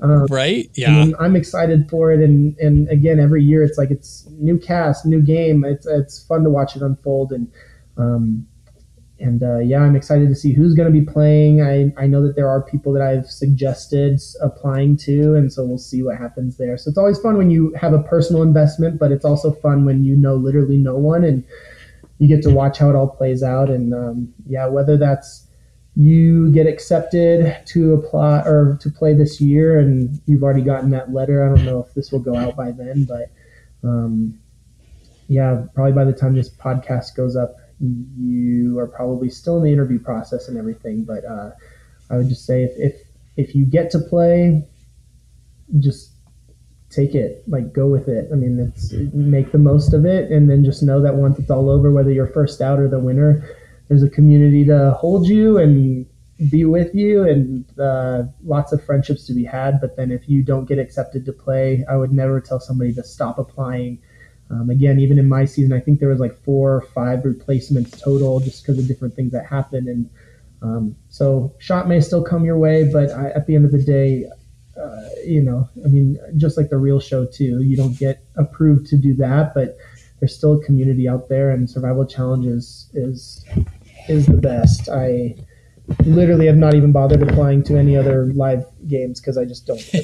I feel like I, I got the, right. the pinnacle of it for one, and then two, I just I my heart's there, and I, that's what I played in first. And I feel like if I'm ever going to play a live game again, it would only be survival challenge. So um, there's there's a lot to be said. I mean, the and and it's apparent when you're there whether you're playing or helping or just a part of the community, but. Um, the blood, sweat, tears, the passion that's in Survival Challenge, the, all the work that they do, not even for their players, but for their volunteers that we love so much, and uh, even just the viewers, both at home and and that come in person. It's like you can tell there's just something between John, Andy, Ryan, like production people.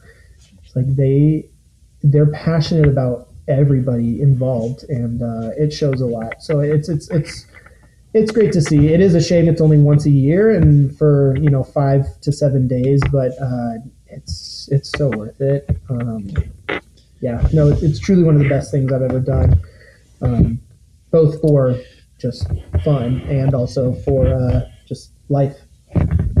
Yeah. Well, thankfully, it will be here before we know it. So if you're listening to this and you want to keep tabs on whether you're playing or whether you want to watch, be sure to follow us on our Facebook feed at Survival Challenge. You can watch our episodes like Bryce's season six and see how he did on YouTube on our uh, Survival Challenge YouTube channel. Um, be sure to follow our Instagram page where we post lots of pictures, sometimes of Bryce. Uh, so if you're looking for Bryce content, you can find it on all three social media platforms. But yeah, we post our live stream for it on Facebook. So if you're interested in watching the events of season nine go down, you can check it out there. Yes. Um, and our website at survivalchallenge.net as well. So thanks for everyone for listening and thanks to uh, you, Bryce, for taking the time to talk with us about your game. We yeah, really enjoyed so it. Do I need to Venmo you for this therapy session or? it's on the house, buddy. Oh, perfect. You're so good to me, Will. Um, well, you survived that night of rain, so you might as well get something out of it. Right. Tell me about it. I feel like I get owed something actually, but you know, whatever. um, yeah. No. Thanks for having me on. Thanks for asking me. Um, I think there's part of me that was like wanting to do it, but never wanting to be like, hey, I should do this. Because at the end of the day, I feel like I think I've told you this, but I mean, you've talked to so many people about my specific season, and, and really, I don't feel like there's much more for me to offer as far as just like things that other people haven't talked about. But I, it, it's nice to know that it was asked for, and I appreciate you having me and um, spending the last three hours with me. It was wild. Absolutely, that's what I'm here for. All right. Well, have a great night, dude. You too, and uh, yeah, make sure you play hard if you are in Survival Challenge this year, and if you feel like it, feel like coming out, um, please join us. It's a good time. Absolutely.